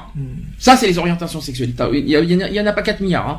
Ne cherchez pas. Trans, c'est un changement de sexe, non, c'est l'identité. De sexe, c'est l'identité de genre. Ça ce n'est plus l'orientation sexuelle. Ça n'a parce qu'un trans peut être homosexuel, un trans peut être hétérosexuel et un trans peut être bisexuel. Ça va, vous suivez le truc? Mm-hmm. Oui, oui. Voilà, c'est pas du tout la même chose. Et, ça, et à ce que je sache, à ce que je, à ce que je sache, un homosexuel, un homo n'est pas transsexuel. Si on fait l'inverse, l'hétéro n'est pas transsexuel. Un hétéro n'est pas transsexuel, c'est hyper compliqué, hein. Mais pour moi, c'est pas une orientation sexuelle. T'as pas une relation transsexuelle. ça, non, ça va. Ça serait compliqué. Hein. Ça va, vous suivez le truc? Non, c'est un peu que. Alors, les filles, là, je vais avoir besoin de vous. Parce que là, c'est vrai que nous, on n'est pas forcément à... bien là-dessus. N'est-ce pas les, n'est-ce pas les hommes? Mm-hmm. Oui, parce que là, maintenant, c'est zéro tracas, zéro blabla. C'est ça, exactement. Donc là, c'est le second sujet euh, de, des Prides de cette année, et même de, de, du dix-sept mai, c'est sur la P M A. Ça va, les filles? Oui. Bon, P M A, on va pas sur la G P A aujourd'hui, hein, on va faire que la P M A. Euh, je rappelle qu'en France, l'assistance médicale à la procréation est définie par l'article L deux mille cent quarante et un tiret un du Code de la santé publique. L'assistance médicale à la procréation s'entend des pratiques euh, cliniques et biologiques permettant la conception in vitro, le transfert d'embryons et l'insémination artificielle, ainsi que de toute technique d'effet équivalent permettant la procréation en dehors du processus naturel. Alors, là, en France, l'assistance médicale est légale dès lors que sa mise en œuvre est limitée au traitement des cas euh, de couple se trouvant face à une infertilité médicalement constatée ou risquant de transmettre une maladie grave à l'enfant ou à l'un des membres de, du couple. Jusque-là, vous suivez le problème. Hein. Mmh. Et enfin, l'assistance médicale se pratique dans des établissements autorisés et par des praticiens agréés pour ces activités. Est-ce que vous savez Pour quel euh, contexte la P M A est interdite en France? Le mot. Il y, en a, il y en a deux cas. Il y a les deux couples de même sexe. Il y a les couples de même sexe, oui, et... les personnes célibataires. C'est ça, les femmes célibataires. Les femmes célibataires peuvent pas, que ce soit qu'elles soient hétérosexuelles mmh. ou homosexuelles, ne peuvent pas euh, aller, euh, aller vers la P M A. Ça, par contre, c'est vraiment injuste. Alors, en Belgique, c'est autorisé. Ben oui, mais en France, non. Comme quoi. En France, sachez que chaque année, près de cinquante mille enfants naissent grâce aux techniques de procréation médicalement assistée. cinquante mille enfants quand même. Hein. Mmh. Un taux de malformation congénitale de plus de quatre pour cent contre deux à trois pour cent de la population générale. Les enfants conçus à l'aide de la P M A en deux mille sept qui, et, et qui en compte vingt mille six cent cinquante-sept représentent environ deux virgule cinq pour cent des enfants nés cette année-là. Je chantais... Non, c'est pas ça. En deux mille sept, on compte cent vingt-deux mille cinquante-six tentatives de, de procédure P M A, que ce soit insémination, fécondation in vitro, transfert d'embryons congelés, et cetera, et cetera. Et dans six pour cent des cas, elles font appel à des spermatozoïdes, des ovocytes ou des embryons issus d'un don. En France, hein. On est d'accord, hein. Environ... Alors ça c'est un sondage. Environ un couple sur sept a des difficultés pour avoir des enfants. Les problèmes de fertilité peuvent concerner euh, aussi bien l'homme que la femme.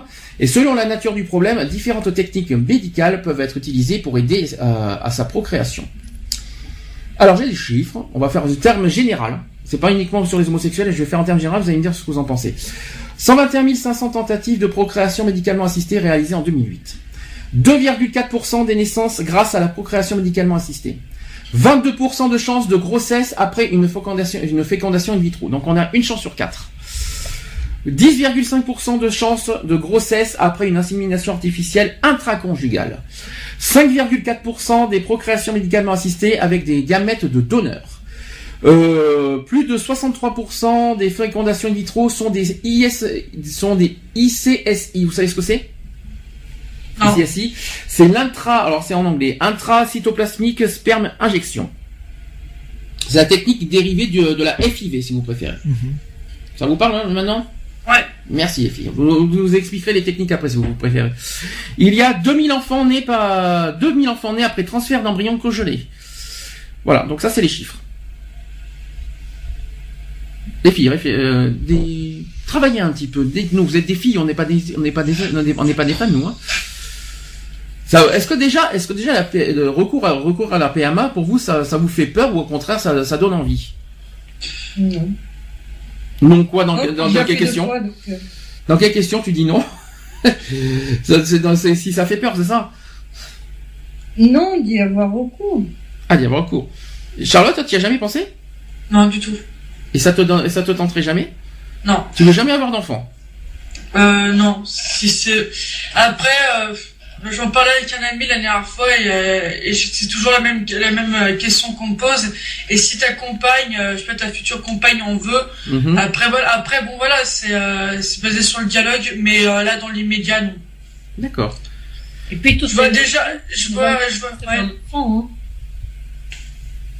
J'ai pas compris. Moi non plus, Eve, euh, j'ai pas compris ton truc. Tu disais, tu disais toutes les lesbiennes ne veulent pas forcément avoir un enfant. Ouais, ouais. Voilà.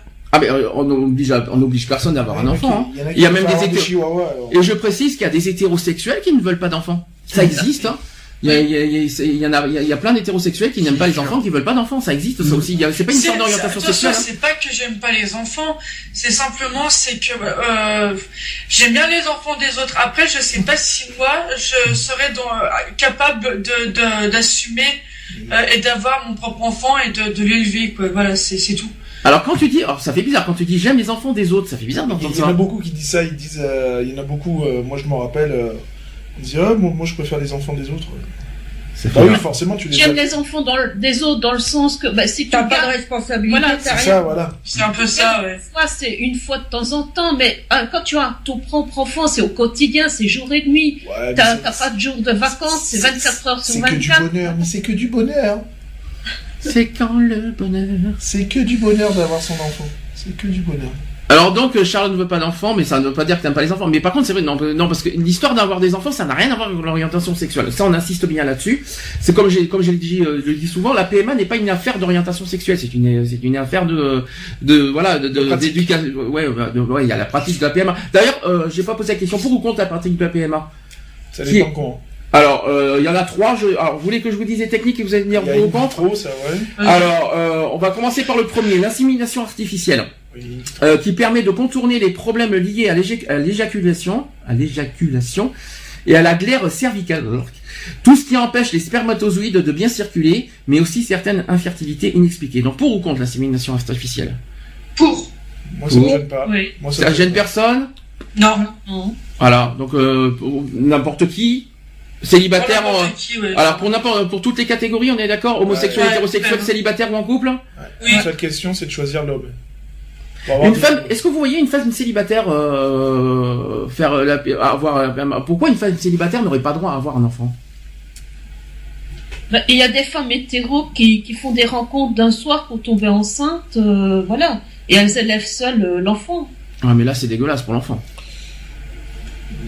Bah, il y en a plein qui font ça. Hein. Oui, et puis après, euh, et après, de, après ils vont passer, et après dix ans après, vous allez voir dans Pascal le grand frère parce qu'il n'a pas connu son père. Mm. Ah, c'est souvent ça quand on y réfléchit. Ouais, alors, regardez les épisodes. Ou alors j'étais pourri, ils m'ont mis enceinte. Mm. C'est ça. Mm. Ou alors le père qui ne reconnaît pas l'enfant. Alors ça c'est une horreur ça. Moi je peux pas. Ça, ça, ça, ça, ça, ça, ça doit être horrible ça. Ouais, t'as reconnu ton enfant? Bah, encore non. Heureux, euh, non, parce qu'après il faut pas s'étonner que les enfants ils sont perdus. Moi, je, ils moi, ont je besoin. Pas, hein. Les enfants, c'est vrai que les enfants ils ont besoin de. Je dis pas qu'ils ont besoin d'un père et d'une mère, ils ont besoin surtout de, de savoir d'où ils viennent. C'est ça. Ils ont besoin de repères. À la fois de repères, mais c'est pas une histoire de père ou de mère là. C'est une histoire de repères, de savoir voilà euh, à ouais. quoi se tenir, euh, d'où je viens, d'où je viens, de la seringue de trente-trois millilitres.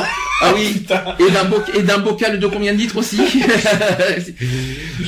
Tu la referas celle-là, Nathan, le, le bocal, hein, hein?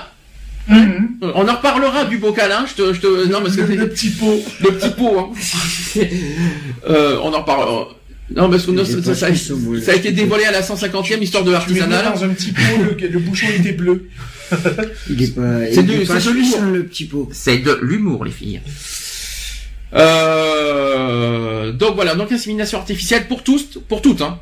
Pour toutes, tout, ouais. toutes, toutes, non parce que tous, on, on peut pas nous, hein, les, les, les hommes on ne peut pas avoir, euh, on peut pas passer par là, c'est pas possible, hein. Euh, ça, ça serait bizarre. Hein. Ça serait un peu bizarre. Donc on est d'accord, célibataire, en couple, et homosexuel, hétérosexuel. Je, je m'auto-féconde. Oh putain. En, pour vous, vous voyez que les enfants, les enfants peuvent être, euh, par qui peut élever des enfants pour vous? Hein. Mais tout le monde. Bah, tout le monde. Et qui peut. C'est pas une question d'orientation sexuelle, ça. Après, on a toujours, on a déjà dit beaucoup sur la C M A. Biologiquement, on peut déjà avoir des enfants. Sauf, bien sûr, pour ceux qui ont malheureusement des problèmes de santé, voilà, que les stérilisations, et cetera. Voilà, ça, c'est difficile. Moi, je, je sais que mon homme m'a encore reposé la question, oui. Il m'a demandé si j'en voulais un autre. Hein. Oui, je sais. On en a parlé il n'y a pas longtemps de ça, d'ailleurs. Euh... Oui, mais c'est qui qui va faire la mère? Ah ah! Ah ça, c'est la question qui tue. Ah, moi, je suis pas contre pour que ça reste en famille, hein, vraiment. Alors, deuxième pratique, la fécondation in vitro, qui permet de contourner les problèmes liés à l'absence de rencontres entre ovules et spermatozoïdes. Ce sont d'ailleurs les problèmes de trompe, notamment. Alors, oui ou non? Oui. Moi, je suis pas contre l'in vitro. Hein. Ça marche bien, en plus, donc... Euh, c'est ce qui se pratique le plus, d'ailleurs, je crois même. Mmh. Ouais. Plus. C'est donc là pareil hein, pour ouais, tout le monde, ouais, pour, tout, pareil, pour toutes les femmes. Monde, ouais. Ok. Ensuite, l'injection intracytoplasmique, c'est la troisième catégorie. Euh, donc l'injection intracytoplasmique de spermatozoïdes dans l'ovule qui permet de contourner les problèmes de fécondation et de stérilité de l'homme. Bon, si c'est pour les hommes, pour aussi. Si c'est pour contourner les problèmes de l'homme, c'est pour contourner les stérilités de l'homme. Hein. Bah pour aussi. Hein. Oui. Pour aussi. Oui. Oui. Voilà. On peut pas... Par contre, c'est la pratique euh, Lionel. Euh, ouais, la pratique, je sais pas, j'arrive pas à la voir. Donc, en fait, euh... autant la féconde, enfin l'in vitro, ouais, je vois comment c'est procédé. La première aussi, mais alors, elle, par euh... contre, j'aimerais vous poser une question à Nat parce qu'on en avait parlé à la cent cinquantième. Euh, tu m'avais parlé d'une histoire de, attends, de seringue, je crois. Ouais. C'est ça. Mais alors, c'est quoi cette histoire de, de, de seringue? C'est le spermatozoïde, enfin les spermatozoïdes dans la seringue. Oui. Après la seringue. Et, et euh, que, que c'est qui fait euh, tu le fais toi-même ou c'est euh, ou c'est une infirmière ou un médecin qui fait ça? Non, toi-même. Bah quand même pour se mettre une seringue dans la même. T'as le droit. J'ai une question. C'est comme si tu te mettais une seringue sans aiguille, bien sûr. J'ai une question. Euh... J'ai une question. C'est légal? Mais, euh, bah, le père, il est né sous, c'est né sous X, c'est tout. Mmh. T'es né dans une seringue. Hein? Non mais tu, non mais c'est, c'est on en avait rigolé la cent cinquantième. Mais vous, rappelez-vous le bébé, imaginez. Expliquez, vous pouvez m'expliquer comment comment je suis né? Eh ben écoute, on va t'expliquer. Maman, a, euh, maman a rencontré une seringue pleine de spermatozoïdes. Non non voilà. Non, va va dans l'ordre. Papa ton... fait d'abord dans un bocal. Voilà, ton père je... n'est pas plus grand que ça. Une seringue. En fait. Avec une voilà. seringue, je j'aspire le spermatozoïde dans le bocal, puis après je me l'enfonce dans le E et je le et je et je mais non mais attends, vous vous rendez compte ce qu'on est en train de dire? C'est, c'est, non mais c'est, ça se fait ça, franchement. Bah, écoute. Avec une seringue comment, en plastique j'espère. Non non, une vraie. Non, tu sais les vieilles seringues de l'époque, puis à travers. Hein. Tu le, et pourquoi pas l'intraveineuse la prochaine fois? Mais non.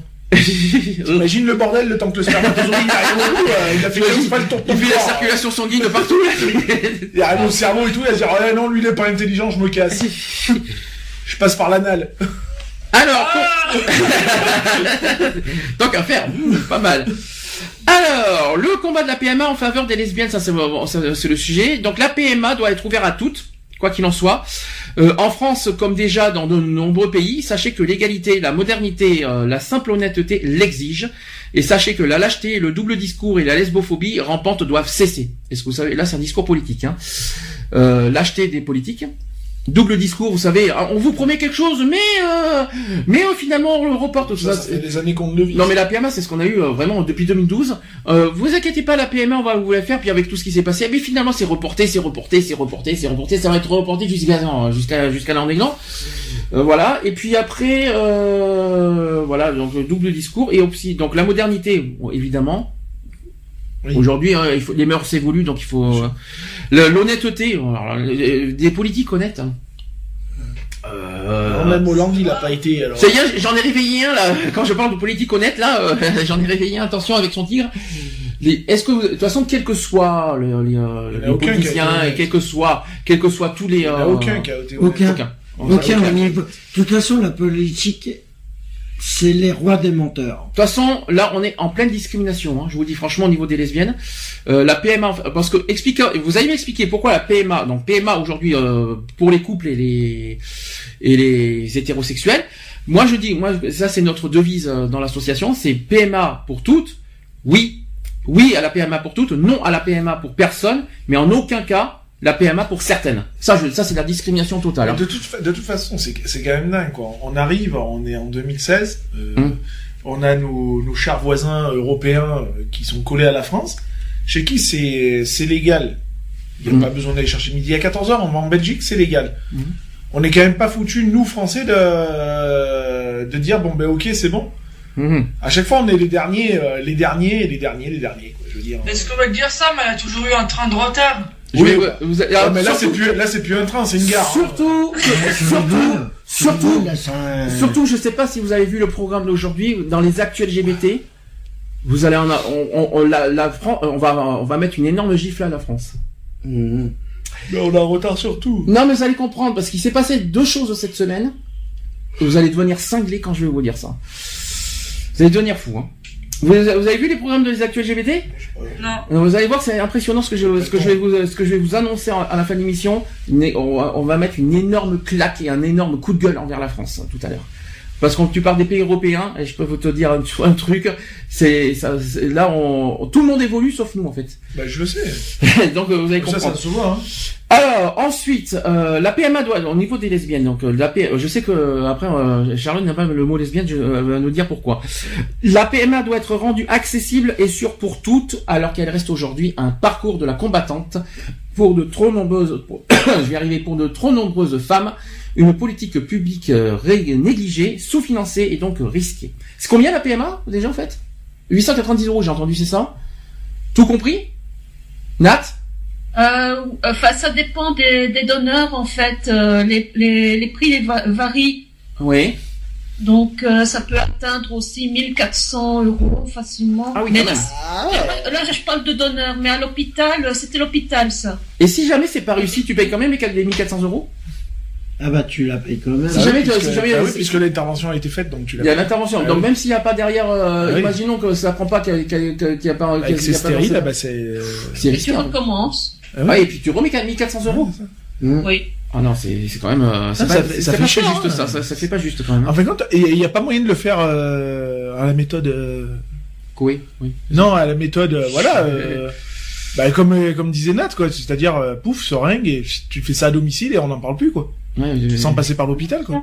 Bah, bah je sais pas, je sais pas si c'est puisqu'après c'est un accouchement à l'hôpital et puis basta quoi, à la mmh. maternité quoi. Alors, sachez que... Samedi, et ça marche comme ça, j'ai été enceinte comme ça une fois. Ah non, je te crois, mais je, je te crois, mais je sais pas si c'est légal, c'est ça que je veux te dire. On s'en fout, t'as juste un fou. C'est ça, voilà. Ouais. Alors, bah déjà, c'est bon, parce que c'est passé à la radio, donc voilà, hein. Donc ça, c'est fait. euh, ensuite... Sur Internet, on a beaucoup qui le font. Oui, mais bon, après... je. Ouais, mais après, c'est une question de confiance avec qui tu vas le faire aussi. Donc euh, c'est ce que je rejoins, je rejoins tout à fait ce que dit Nat, quoi. C'est-à-dire, même si la pratique est plus ou moins... Voilà. Mmh. Euh, après, il y a une question de confiance, quoi. C'est tu fermes ta bouche. Non, mais voilà. Au moins, en passant par là, ça t'évite de payer huit cent quatre-vingt-dix euros minimum. Ben, c'est ça. C'est déjà ça. C'est aussi ce problème-là. C'est-à-dire que tu fais le truc, et au bout de cinq minutes, après, tu fais un bon repas, tu mmh. vois, parce que l'affaire, elle est close, c'est fini, et puis voilà. Alors, chaque année, des milliers de femmes ont recours à une P M A à l'étranger, dans le but de fonder une famille. Bonjour, Nat. Euh, n'est-ce pas, Nat? Respire. Non, c'est parce que j'ai un petit chat dans la gorge. Euh, D'autres le font aussi dans des conditions dangereuses pour leur santé en raison de l'exclusion à laquelle elles sont condamnées, alors que la France autorise la P M A pour les couples hétérosexuels. Donc là, donc là euh, Nat est vraiment dans, ce, dans cette catégorie-là. Euh, le manifeste des trois cent quarante-trois fraudeuses en deux mille quatorze avait réclamé ceci, l'ouverture de la P M A à toutes les femmes, et que la loi ouvrant... en... l'adoption aux couples de même sexe soit appliquée partout en France sans discrimination. Puis ensuite, le dix-huit mars deux mille seize, tout fraîchement, il y a eu cent trente médecins euh, et scientifiques de la procréation qui en appellent ni plus ni moins François Hollande à tenir sa promesse d'ouverture de la P M A aux femmes célibataires et homosexuelles. La question de la procréation assistée reste certes un sujet controversé en France.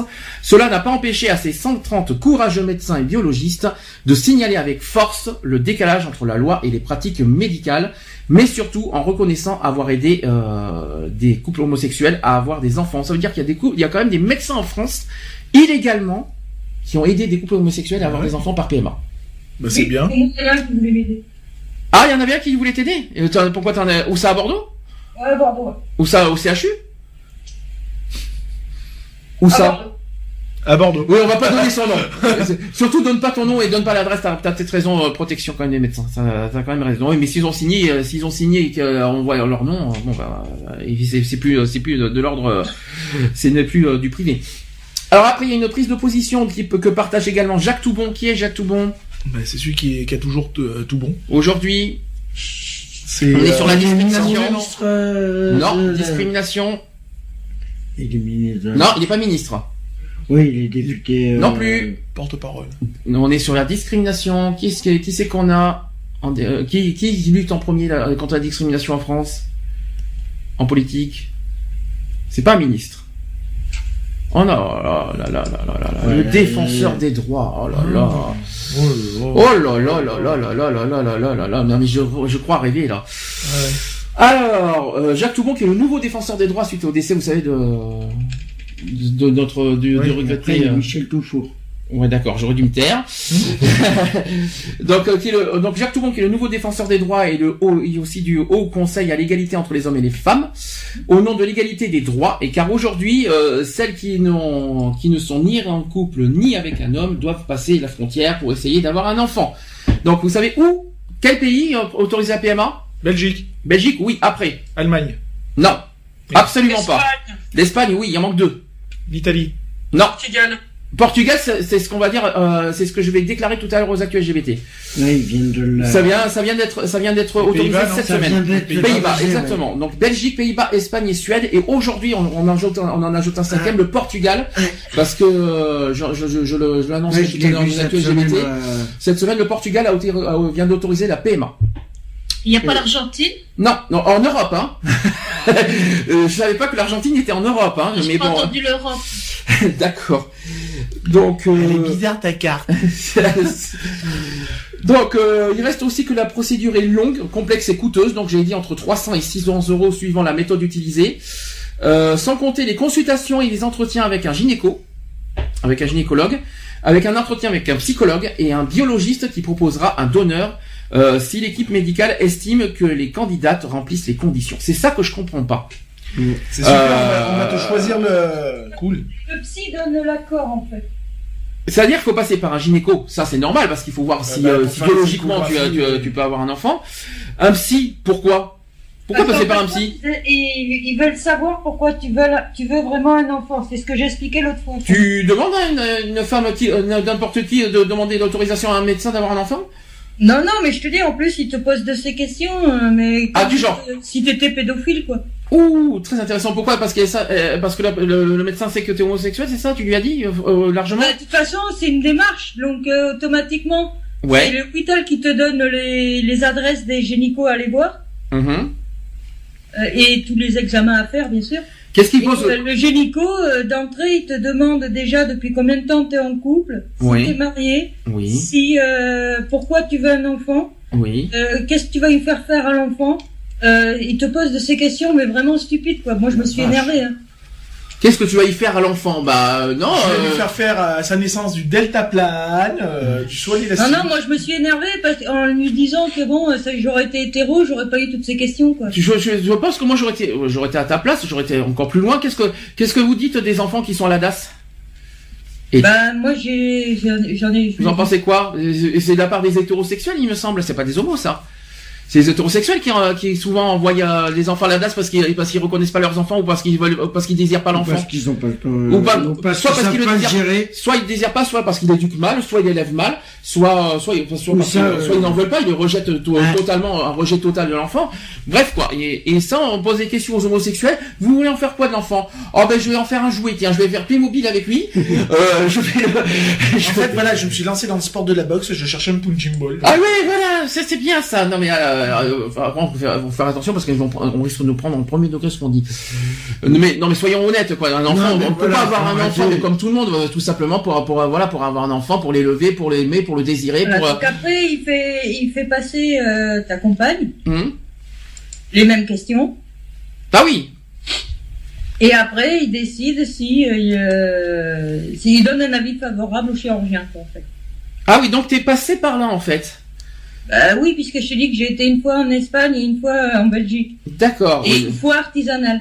D'accord. Ah oui, donc euh, et donc tu as eu droit à toutes ces questions. Et ben ça, je, je l'apprends. Euh... Il y a de quoi grincer des dents quand même, hein, quand enfin, on y réfléchit. La, maison, la façon maison, quoi, c'est mieux. Ouais, mais c'est, c'est, je sais pas si c'est fiable, quoi. Après, c'est une question de confiance. Oui, non, la confiance, oui, il n'y a pas de souci, mais ça, ça, c'est une histoire de désir aussi, d'avoir un enfant. C'est ça. Oui, voilà, c'est surtout ce qu'ils regardent aussi. Si t'as, si, et si tu as les capacités à assumer l'enfant aussi.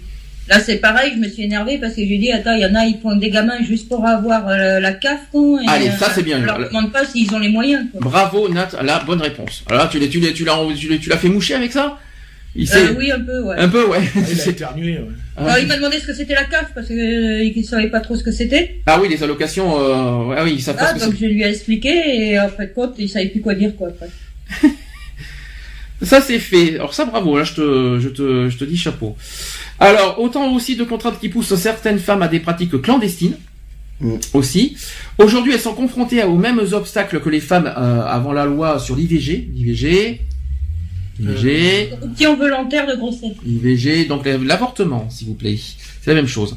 Donc celles qui ont les moyens vont dans les pays où la P M A est autorisée et les autres recourent à des inséminations artisanales. Ça c'est ce qu'a souligné Amandine Miguel de, qui est porte-parole de l'inter-L G B T que, qui était avec moi d'ailleurs euh, euh, à Avignon. C'était, c'était, c'était ma voisine. Euh, surtout elle s'expose à des complications médicales.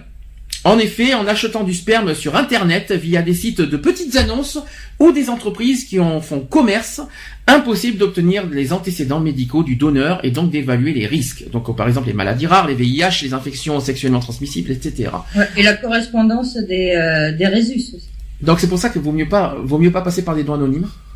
C'est vraiment euh, passer par des... Tu, tu, tu te vois envoyer tes spermatozoïdes par chronopost. Hey, vous allez voyager quarante-huit heures. Allez.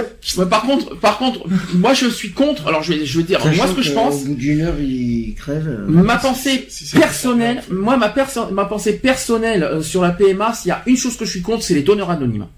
Parce que effectivement, Euh, on ne sait pas euh, effectivement derrière euh, qu'est-ce, est-ce que est-ce que la est-ce que les personnes qui donnent euh, leur sperme n'ont pas des maladies derrière euh, qu'on qu'on ne, qu'on ne sait pas en fait.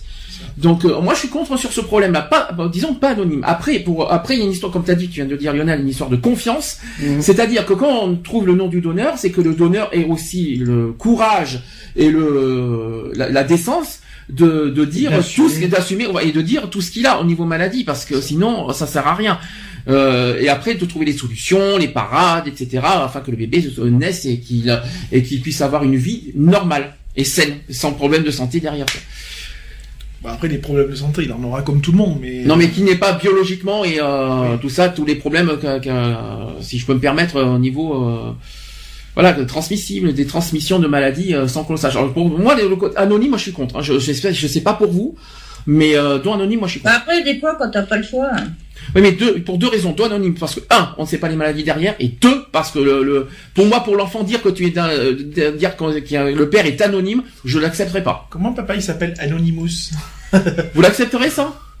Un, d'avoir un, un père des, anonyme. Il y a bien des femmes euh, hétéros qui font des gamins et qui mettent le père sous X hein, et qu'elles savent même pas qui c'est le père. Oui, mais, hein. ouais, mais il faut se, il faut rappeler aussi que le, l'enfant derrière a besoin de savoir où il, d'où il est, d'où il est. Et donc il va se poser des D'accord questions. Avec toi, mais en France, t'as des hétéros, les gamins ils savent même pas ce que, qui est le père. Hein. Mm. Donc faut pas non plus dire que c'est que les homos quoi. Ah j'ai pas dit que c'est les homos. Ouais, puis... Attention je parlais de la P M A et la P M A aujourd'hui il y a les homos n'ont pas droit. Alors euh... il y a aussi le, le fait qu'il y a des femmes qui ben, en France, voilà qui, qui tombent enceintes mmh. et qui le cachent au gadjo et puis quand il faut bah elles savent le. Alors ouais, que... tu sais au fait je sais pas dit t'es... j'étais enceinte de toi il y a vingt ans en arrière. Parce que le problème d'aujourd'hui, le problème d'aujourd'hui soyons clairs, le problème d'aujourd'hui c'est on parle de l'intérêt de l'enfant. Et de euh, voilà de, de qui, qui puisse grandir et évoluer euh, le plus sainement possible. C'est pas une histoire d'orientation sexuelle, qu'on soit euh, homosexuel ou euh, hétérosexuel. La preuve, j'ai, j'ai la preuve vivante avec Lionel par exemple, et aussi avec Ève euh, qui, qui, qui, qui est aussi mère de famille. Euh, les enfants évoluent, ils grandissent, à ce que je sache bien comme il faut, euh, tout ce qu'on veut. Après, si on passe par la P M A, je ne suis pas contre la P M A personnellement. Il y a juste des choses qui, moi, me freinent, notamment pour l'intérêt de l'enfant. Il y a deux choses qui me freinent. C'est un, les côtés anonymes, et deux, le côté... Euh, comment dire ? Moi, le côté anonyme, je suis contre. Je veux pas... L'anonyme, je suis contre et archi-contre.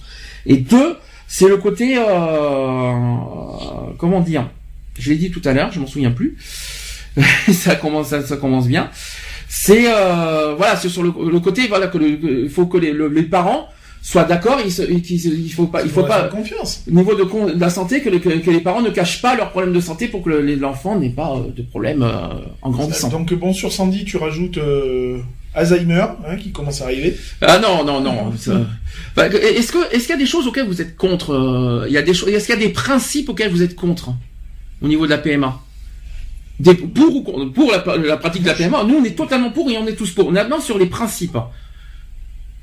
Bah après les principes non ils sont bien ils sont le côté anonyme le principe bah après le côté anonyme moi ça me dérange pas en fait le côté anonyme enfin moi j'irais j'irais pas déjà prendre des spermatozoïdes en tant que euh, si j'étais femme hein, en tant que mmh. en tant que femme j'irais pas prendre des spermatozoïdes sur internet déjà d'une mmh. euh, à la rigueur ouais je ferais peut-être jouer mon tu vois euh, pour que ça reste dans une relation de confiance tu vois dans un cercle euh, dans un cercle très réduit tu vois euh, ami euh, bon ami hein, je parlerais mmh. euh, tu vois Euh, voilà, euh, je ferais plus une pratique comme ça. Quoi. Je serais plus d'avis à demander à mon, à mon meilleur ami ou à, ou à un ami euh, à qui j'ai entièrement confiance, euh, voilà, de lui ouais. dire, écoute... Euh... J'ai entendu Charlotte dire qu'elle est pas, qu'elle, qu'elle voit, qu'elle, que ça ne dérange pas que ça soit anonyme. Pourquoi ? Tu te Après, vois quand, euh, quand vraiment quelqu'un qui a, qui, euh, qui, a une, qui a une envie d'avoir un enfant et qu'il peut pas parce que voilà, elle est homosexuelle ou... Euh, ou une femme hétéro euh, célibataire, il euh, y en a qui cherchent à tous les recours à, à trouver euh, à, du sperme à, anonyme, quoi. Donc, euh, pour moi, c'est pas choquant. Alors, supposons que plus tard, en grandissant, l'enfant te pose une archi-question, euh, mon père, c'est qui ?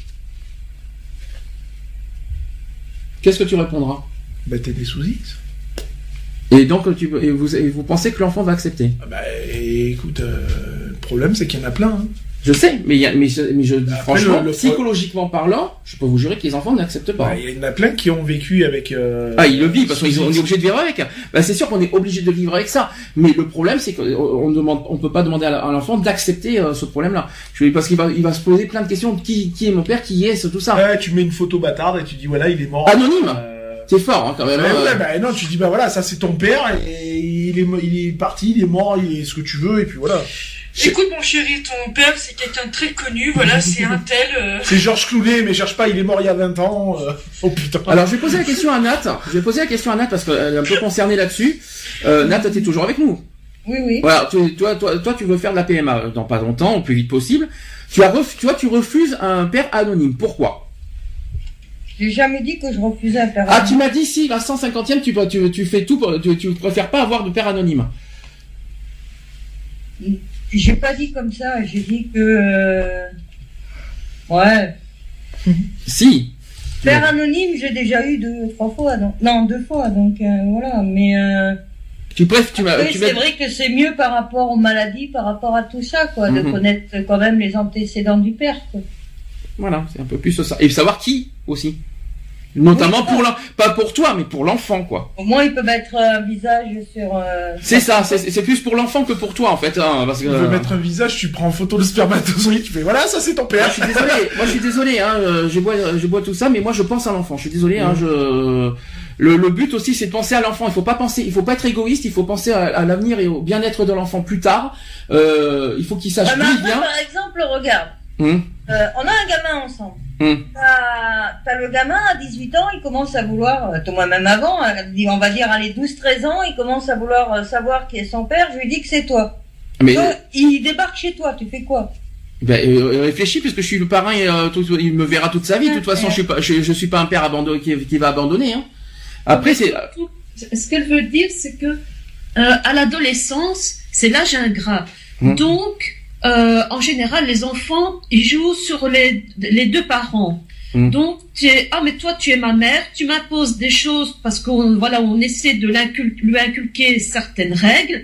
L'enfant est, je veux dire, rebelle à ce moment-là, donc il est réfractaire à tout ce qui est discipline. Donc, il va dire, bah, tiens, je vais aller voir mon père parce que je suis sûre qu'il va accepter que je fasse tout ce que je veux. Ah non, du tout. Et il va aller voir son père en disant, mais tu sais, ma mère, c'est une mère épouvantable, ah elle est archi nulle, je viens te voir parce que je vais aller te voir, je vais habiter avec toi parce que je suis trop malheureux. Ben non. Et tu vois, essayer de semer la discorde entre les deux. Non, non, ça marche pas comme ça, non. Ah non, c'est pas mon, c'est pas mon genre d'être comme ça, parce que moi, je je, je, je, je, je, je prends pas parti comme ça, moi. Donc... Euh...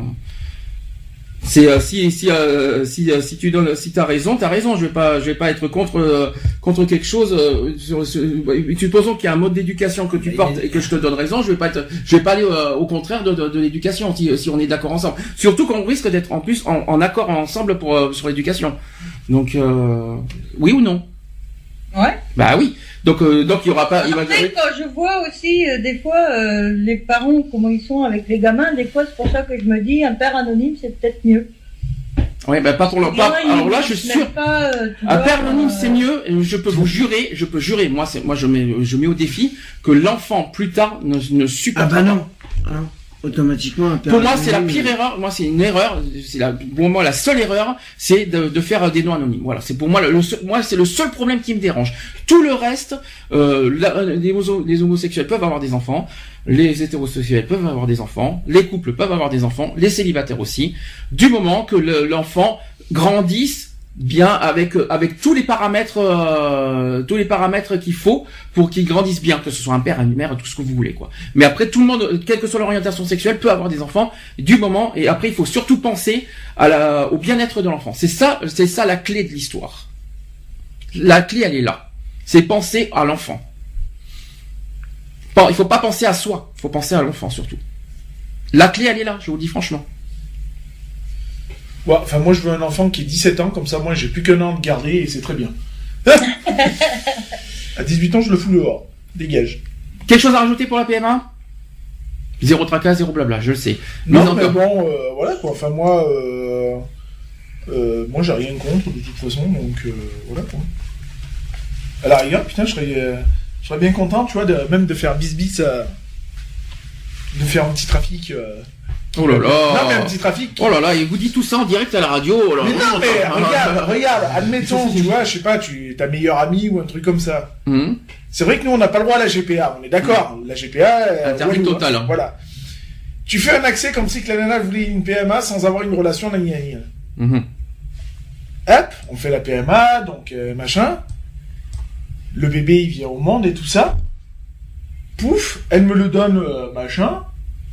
Elle me le donne. Elle te donne le machin, ouais. Non, mais elle, elle me passe, elle me passe l'enfant. Oui. Elle se déboute de tout droit, donc du coup l'enfant je le reconnais comme mon fils ou ma fille. Vu qu'elle se déboute de tout droit, bah, mmh. la G P A elle est faite, ouais. mais par une P M A. Ah non, la G P A c'est pas, c'est mère porteuse. Oui, mais je sais. Et alors? Mais bah, tu peux le, tu peux le faire passer pareil, par une P M A aussi. C'est pas tout à fait pareil. Là, ça devient de l'artisanal après. Oui, mais là il faut passer soit biologiquement, soit artisanalement non, aussi pour faire G P A. Mais, mais mère porteuse, normalement, tu perds tes droits. La mère porteuse n'a pas de droit sur l'enfant. C'est bah ça oui, le problème. Bah c'est ça le truc. C'est ah ce mais... que je te dis. Et toi, tu veux passer par là, toi oh bah, vas-y, tu, hein, tu veux passer par l'acte et, euh, et... Non, sans passer, sans avoir le... T'es pas obligé d'avoir l'acte physique. Ah, tu dirais pas non, je sais bien l'acte physique. Non, non, non, le, sur, surtout avec pas, certainement pas avec mes meilleurs amis. Hein. Ta belle-sœur. C'est pas pareil. C'est pas pareil. Ça reste dans la famille. Oui, mais attends, dis à l'enfant, écoute, ta tante c'est ta mère, ta mère, euh, ton beau-père c'est l'oncle. Je te raconte pas le bordel. Donc c'est voilà. P M A, quelque chose à rajouter pour finir ou pas? Non. Non. Les filles? Non. Un combat personnel, un message euh, en tant que militant à passer ou pas? Si des filles veulent avoir... Euh... de beaux garçons, je suis prêt à donner mes spermatozoïdes. Non mais, et euh, te, te pique pas mes idées non plus. Euh, Est-ce que vous avez un message militant à faire passer sur la P M A, les filles? Merci. Moi spécialement, non. Ah, ça m'étonne de toi, Charlotte, parce que je, je comptais sur toi sur ce sujet, parce que je sais que c'est ton combat à toi, la P M A, et je m'attendais, j'étais persuadé que tu allais dire quelque chose. Pas aujourd'hui. Pourquoi? C'est aujourd'hui euh, qu'on parle de la journée contre l'homophobie. C'est aujourd'hui qu'il faut, qu'il faut faire passer le message. P M A, oui, le fracas, non. La P M A, c'est pour tout le monde ou pas du tout? D'accord. Ça, c'est simple. Et Charlotte? Charlotte, je compte sur toi, là, aujourd'hui. Bah, je cherche, je cherche, je Oh, cherche. La pression qui t'a mis, là. Je euh, cherche, euh, tu cherches. Malade, là. Ça y est, je, je suis stressée comme je sais pas quoi, là. Euh, tu cherches où? Sur Google? Ah, non, non, même pas. Dans mon cerveau. Euh... Et là, tu fais, ah, parce que t'en as un? Oh, non, là, t'exagères, quand même. Ah, ben, faut pas tendre la perche, hein. Ouais, bah, là, laisse la perche, là, où elle est. Ouais, malheureusement. Euh... Ah non, heureusement, heureusement. Ouais, la, la P M A c'est pour tout le monde et, euh, et pas uniquement euh, pour pour certaines personnes quoi, donc euh, donc euh, ça revient et pas pour une seule et même catégorie, ça revient pas pour une seule catégorie de personnes, c'est pour tout le monde. Donc si on conclut, on, ça revient sur le slogan sur le slogan de notre assaut, on dit oui à la P M A pour toutes, ouais. non à la P M A pour personne et en aucun et surtout en aucun cas la P M A pour certaines parce que c'est de la discrimination. Mmh. Tout simplement.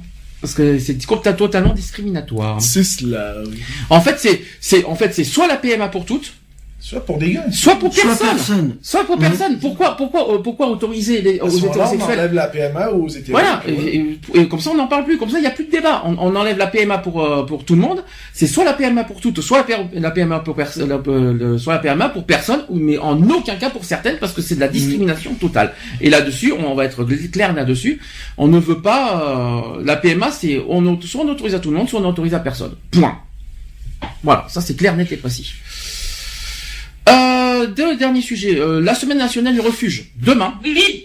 qui aura lieu demain. Euh, c'est la quatrième hein, année la apparemment. Quatrième, ouais, ouais, ouais. Euh, petit rappel, ce que c'est que le refuge, euh, Charlotte? C'est le refuge, c'est une association euh, nationale et qui est d'utilité publique pour les personnes qui sont victimes d'homophobie, de rejet par leurs parents, de dix-huit à vingt-cinq ans. Est-ce que tu sais combien d'enfants sont hébergés au refuge en ce moment? Euh, j'ai plus les chiffres en traite. Tu en traite euh, si tu En les... tête, pardon. euh... Non, il faut chier. Il traite les chiffres. Euh, donc, euh, est-ce que tu, alors toi, tu m'as dit que tu veux, que tu veux. Est-ce que c'est toujours en tête et en projet de, de faire euh, une antenne de refuge à Annecy? Oui, oui, oui. D'ailleurs, j'ai euh, des petites nouvelles à annoncer. Oui. Que j'attendais. Euh, par contre, ce ne sera pas forcément une véritable antenne euh, comme on l'espérait, mmh. euh, parce qu'en fait, au forum des associations qui s'est passé le, le neuf avril, euh, il y avait le, le refuge euh, Grenoble. Et euh, le refuge Grenoble, eux, euh, ils sont vachement au-dessus de nous, en fait, euh, par rapport au projet. Et euh, comme actuellement, on risque d'être trois euh, en Rhône-Alpes, d'être... Euh, pour le refuge, donc on y a Lyon déjà qui est une délégation, euh, Grenoble va être une antenne, et nous si on veut faire une antenne ça va faire un effet doublon, donc euh, du coup euh, et comme nous on a du mal à trouver encore des bénévoles et euh, un local et tout ça, et tout ce qui est avec les banques alimentaires, euh, tout ce qui est hébergement d'urgence, euh, dont en ce moment on a le cas, euh, on préfère faire un peu, un peu moins, donc on va dire en fait faire du correspondant relais. Ça veut dire que tout faire comme le refuge en faisant de l'orientation, de l'information et tout ça, sans, euh, sans l'hébergement d'urgence. Alors explication pour cette semaine, donc qui aura lieu à partir de demain jusqu'au vingt-deux mai. Euh, parrainé cette année, tu sais par qui? Cette année Euh, c'est Jennifer, non? Non, c'est Christophe Beaugrand cette année, le parrain de, de la semaine nationale ah. du refuge. Euh, comment tu es au courant, Lionel? Ça sert de suivre les infos. Ah, c'est bien. Alors, l'association nationale qui, qui accompagne les jeunes rejetés par leurs proches en raison de leur orientation sexuelle organisera de nombreux événements partout en France pour mieux faire connaître sa mission et collecter des fonds nécessaires à son expansion territoriale. Alors, parmi ces rendez-vous, il va y avoir douze projections du documentaire de Sonia Roland qui s'appelle Du rejet au refuge. Mmh.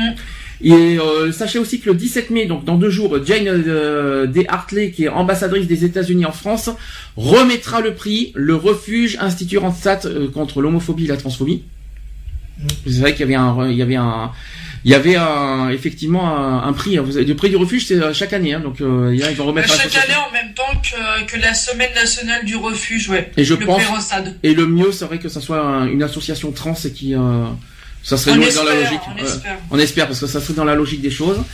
Alors, ensuite, inscrite depuis deux mille treize au calendrier des Journées nationales d'appel à la générosité publique, le refuge mandate de nouveau cette année des quêteurs pour une collecte destinée à pérenniser et à développer son activité.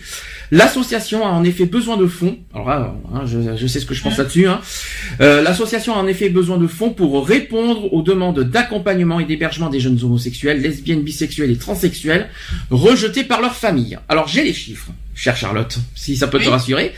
En deux mille quinze, euh, euh, le refuge a assuré vingt-deux mille sept cent quarante-quatre nuitées pour cent quatre-vingt-quatorze jeunes, dont euh, sachez que quatre cent soixante-huit étaient en demande. mille neuf cents jeunes ont contacté la ligne d'urgence, contre mille huit cent vingt-cinq en deux mille quatorze. Ça a donc un tout petit chouï augmenté, ou c'est stable. D'autre part, le refuge vient de modifier sa gouvernance territoriale. Elle compte désormais quinze structures d'accueil et d'hébergement, réparties en délégations régionales et départementales, et souhaite être représentée sur tout le territoire par cent un correspondants départementaux chargés de la visibilité de l'association et du recrutement d'adhérents. Bah, c'est un peu ce qu'on va faire nous pour Annecy, en fait, en gros. cent un correspondants, ça veut dire qu'il voudrait que ça soit dans tous les départements. Ouais, exactement.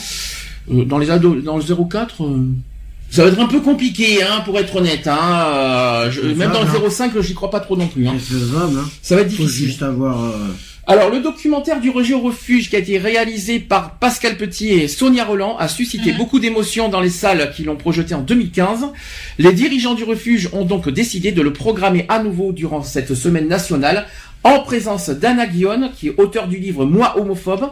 Et, et ce, ce documentaire qui a été tourné à Montpellier, Marseille, Avignon et Paris, ce film sensi, sensible donne la parole aux jeunes accompagnés par le refuge, témoignant ainsi de leur souffrance et leur espoir, ainsi qu'aux parents et aux bénévoles de l'association.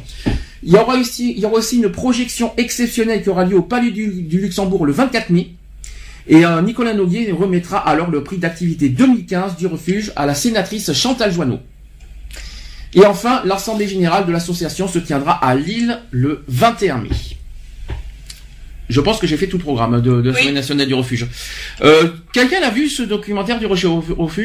Oui, il était passé je sur... Je l'ai vu, euh, sur Teva, je crois. Il était passé sur France deux. Non, c'est sur Teva, je crois. Ah oui, Teva, excuse-moi, c'est Teva qui était passé sur... Tu confonds avec, euh, sur France deux, tu confonds avec Infrarouge quand il y avait Bruno Villette qui était passé.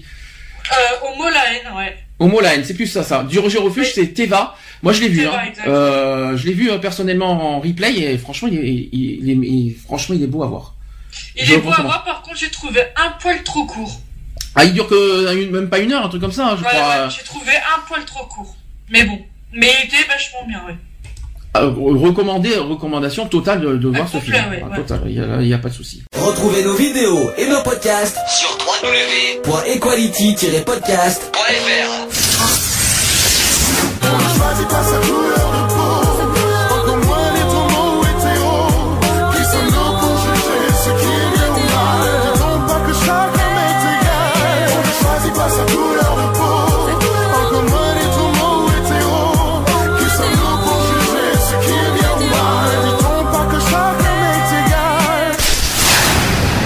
Voilà, c'est fini. À très bientôt.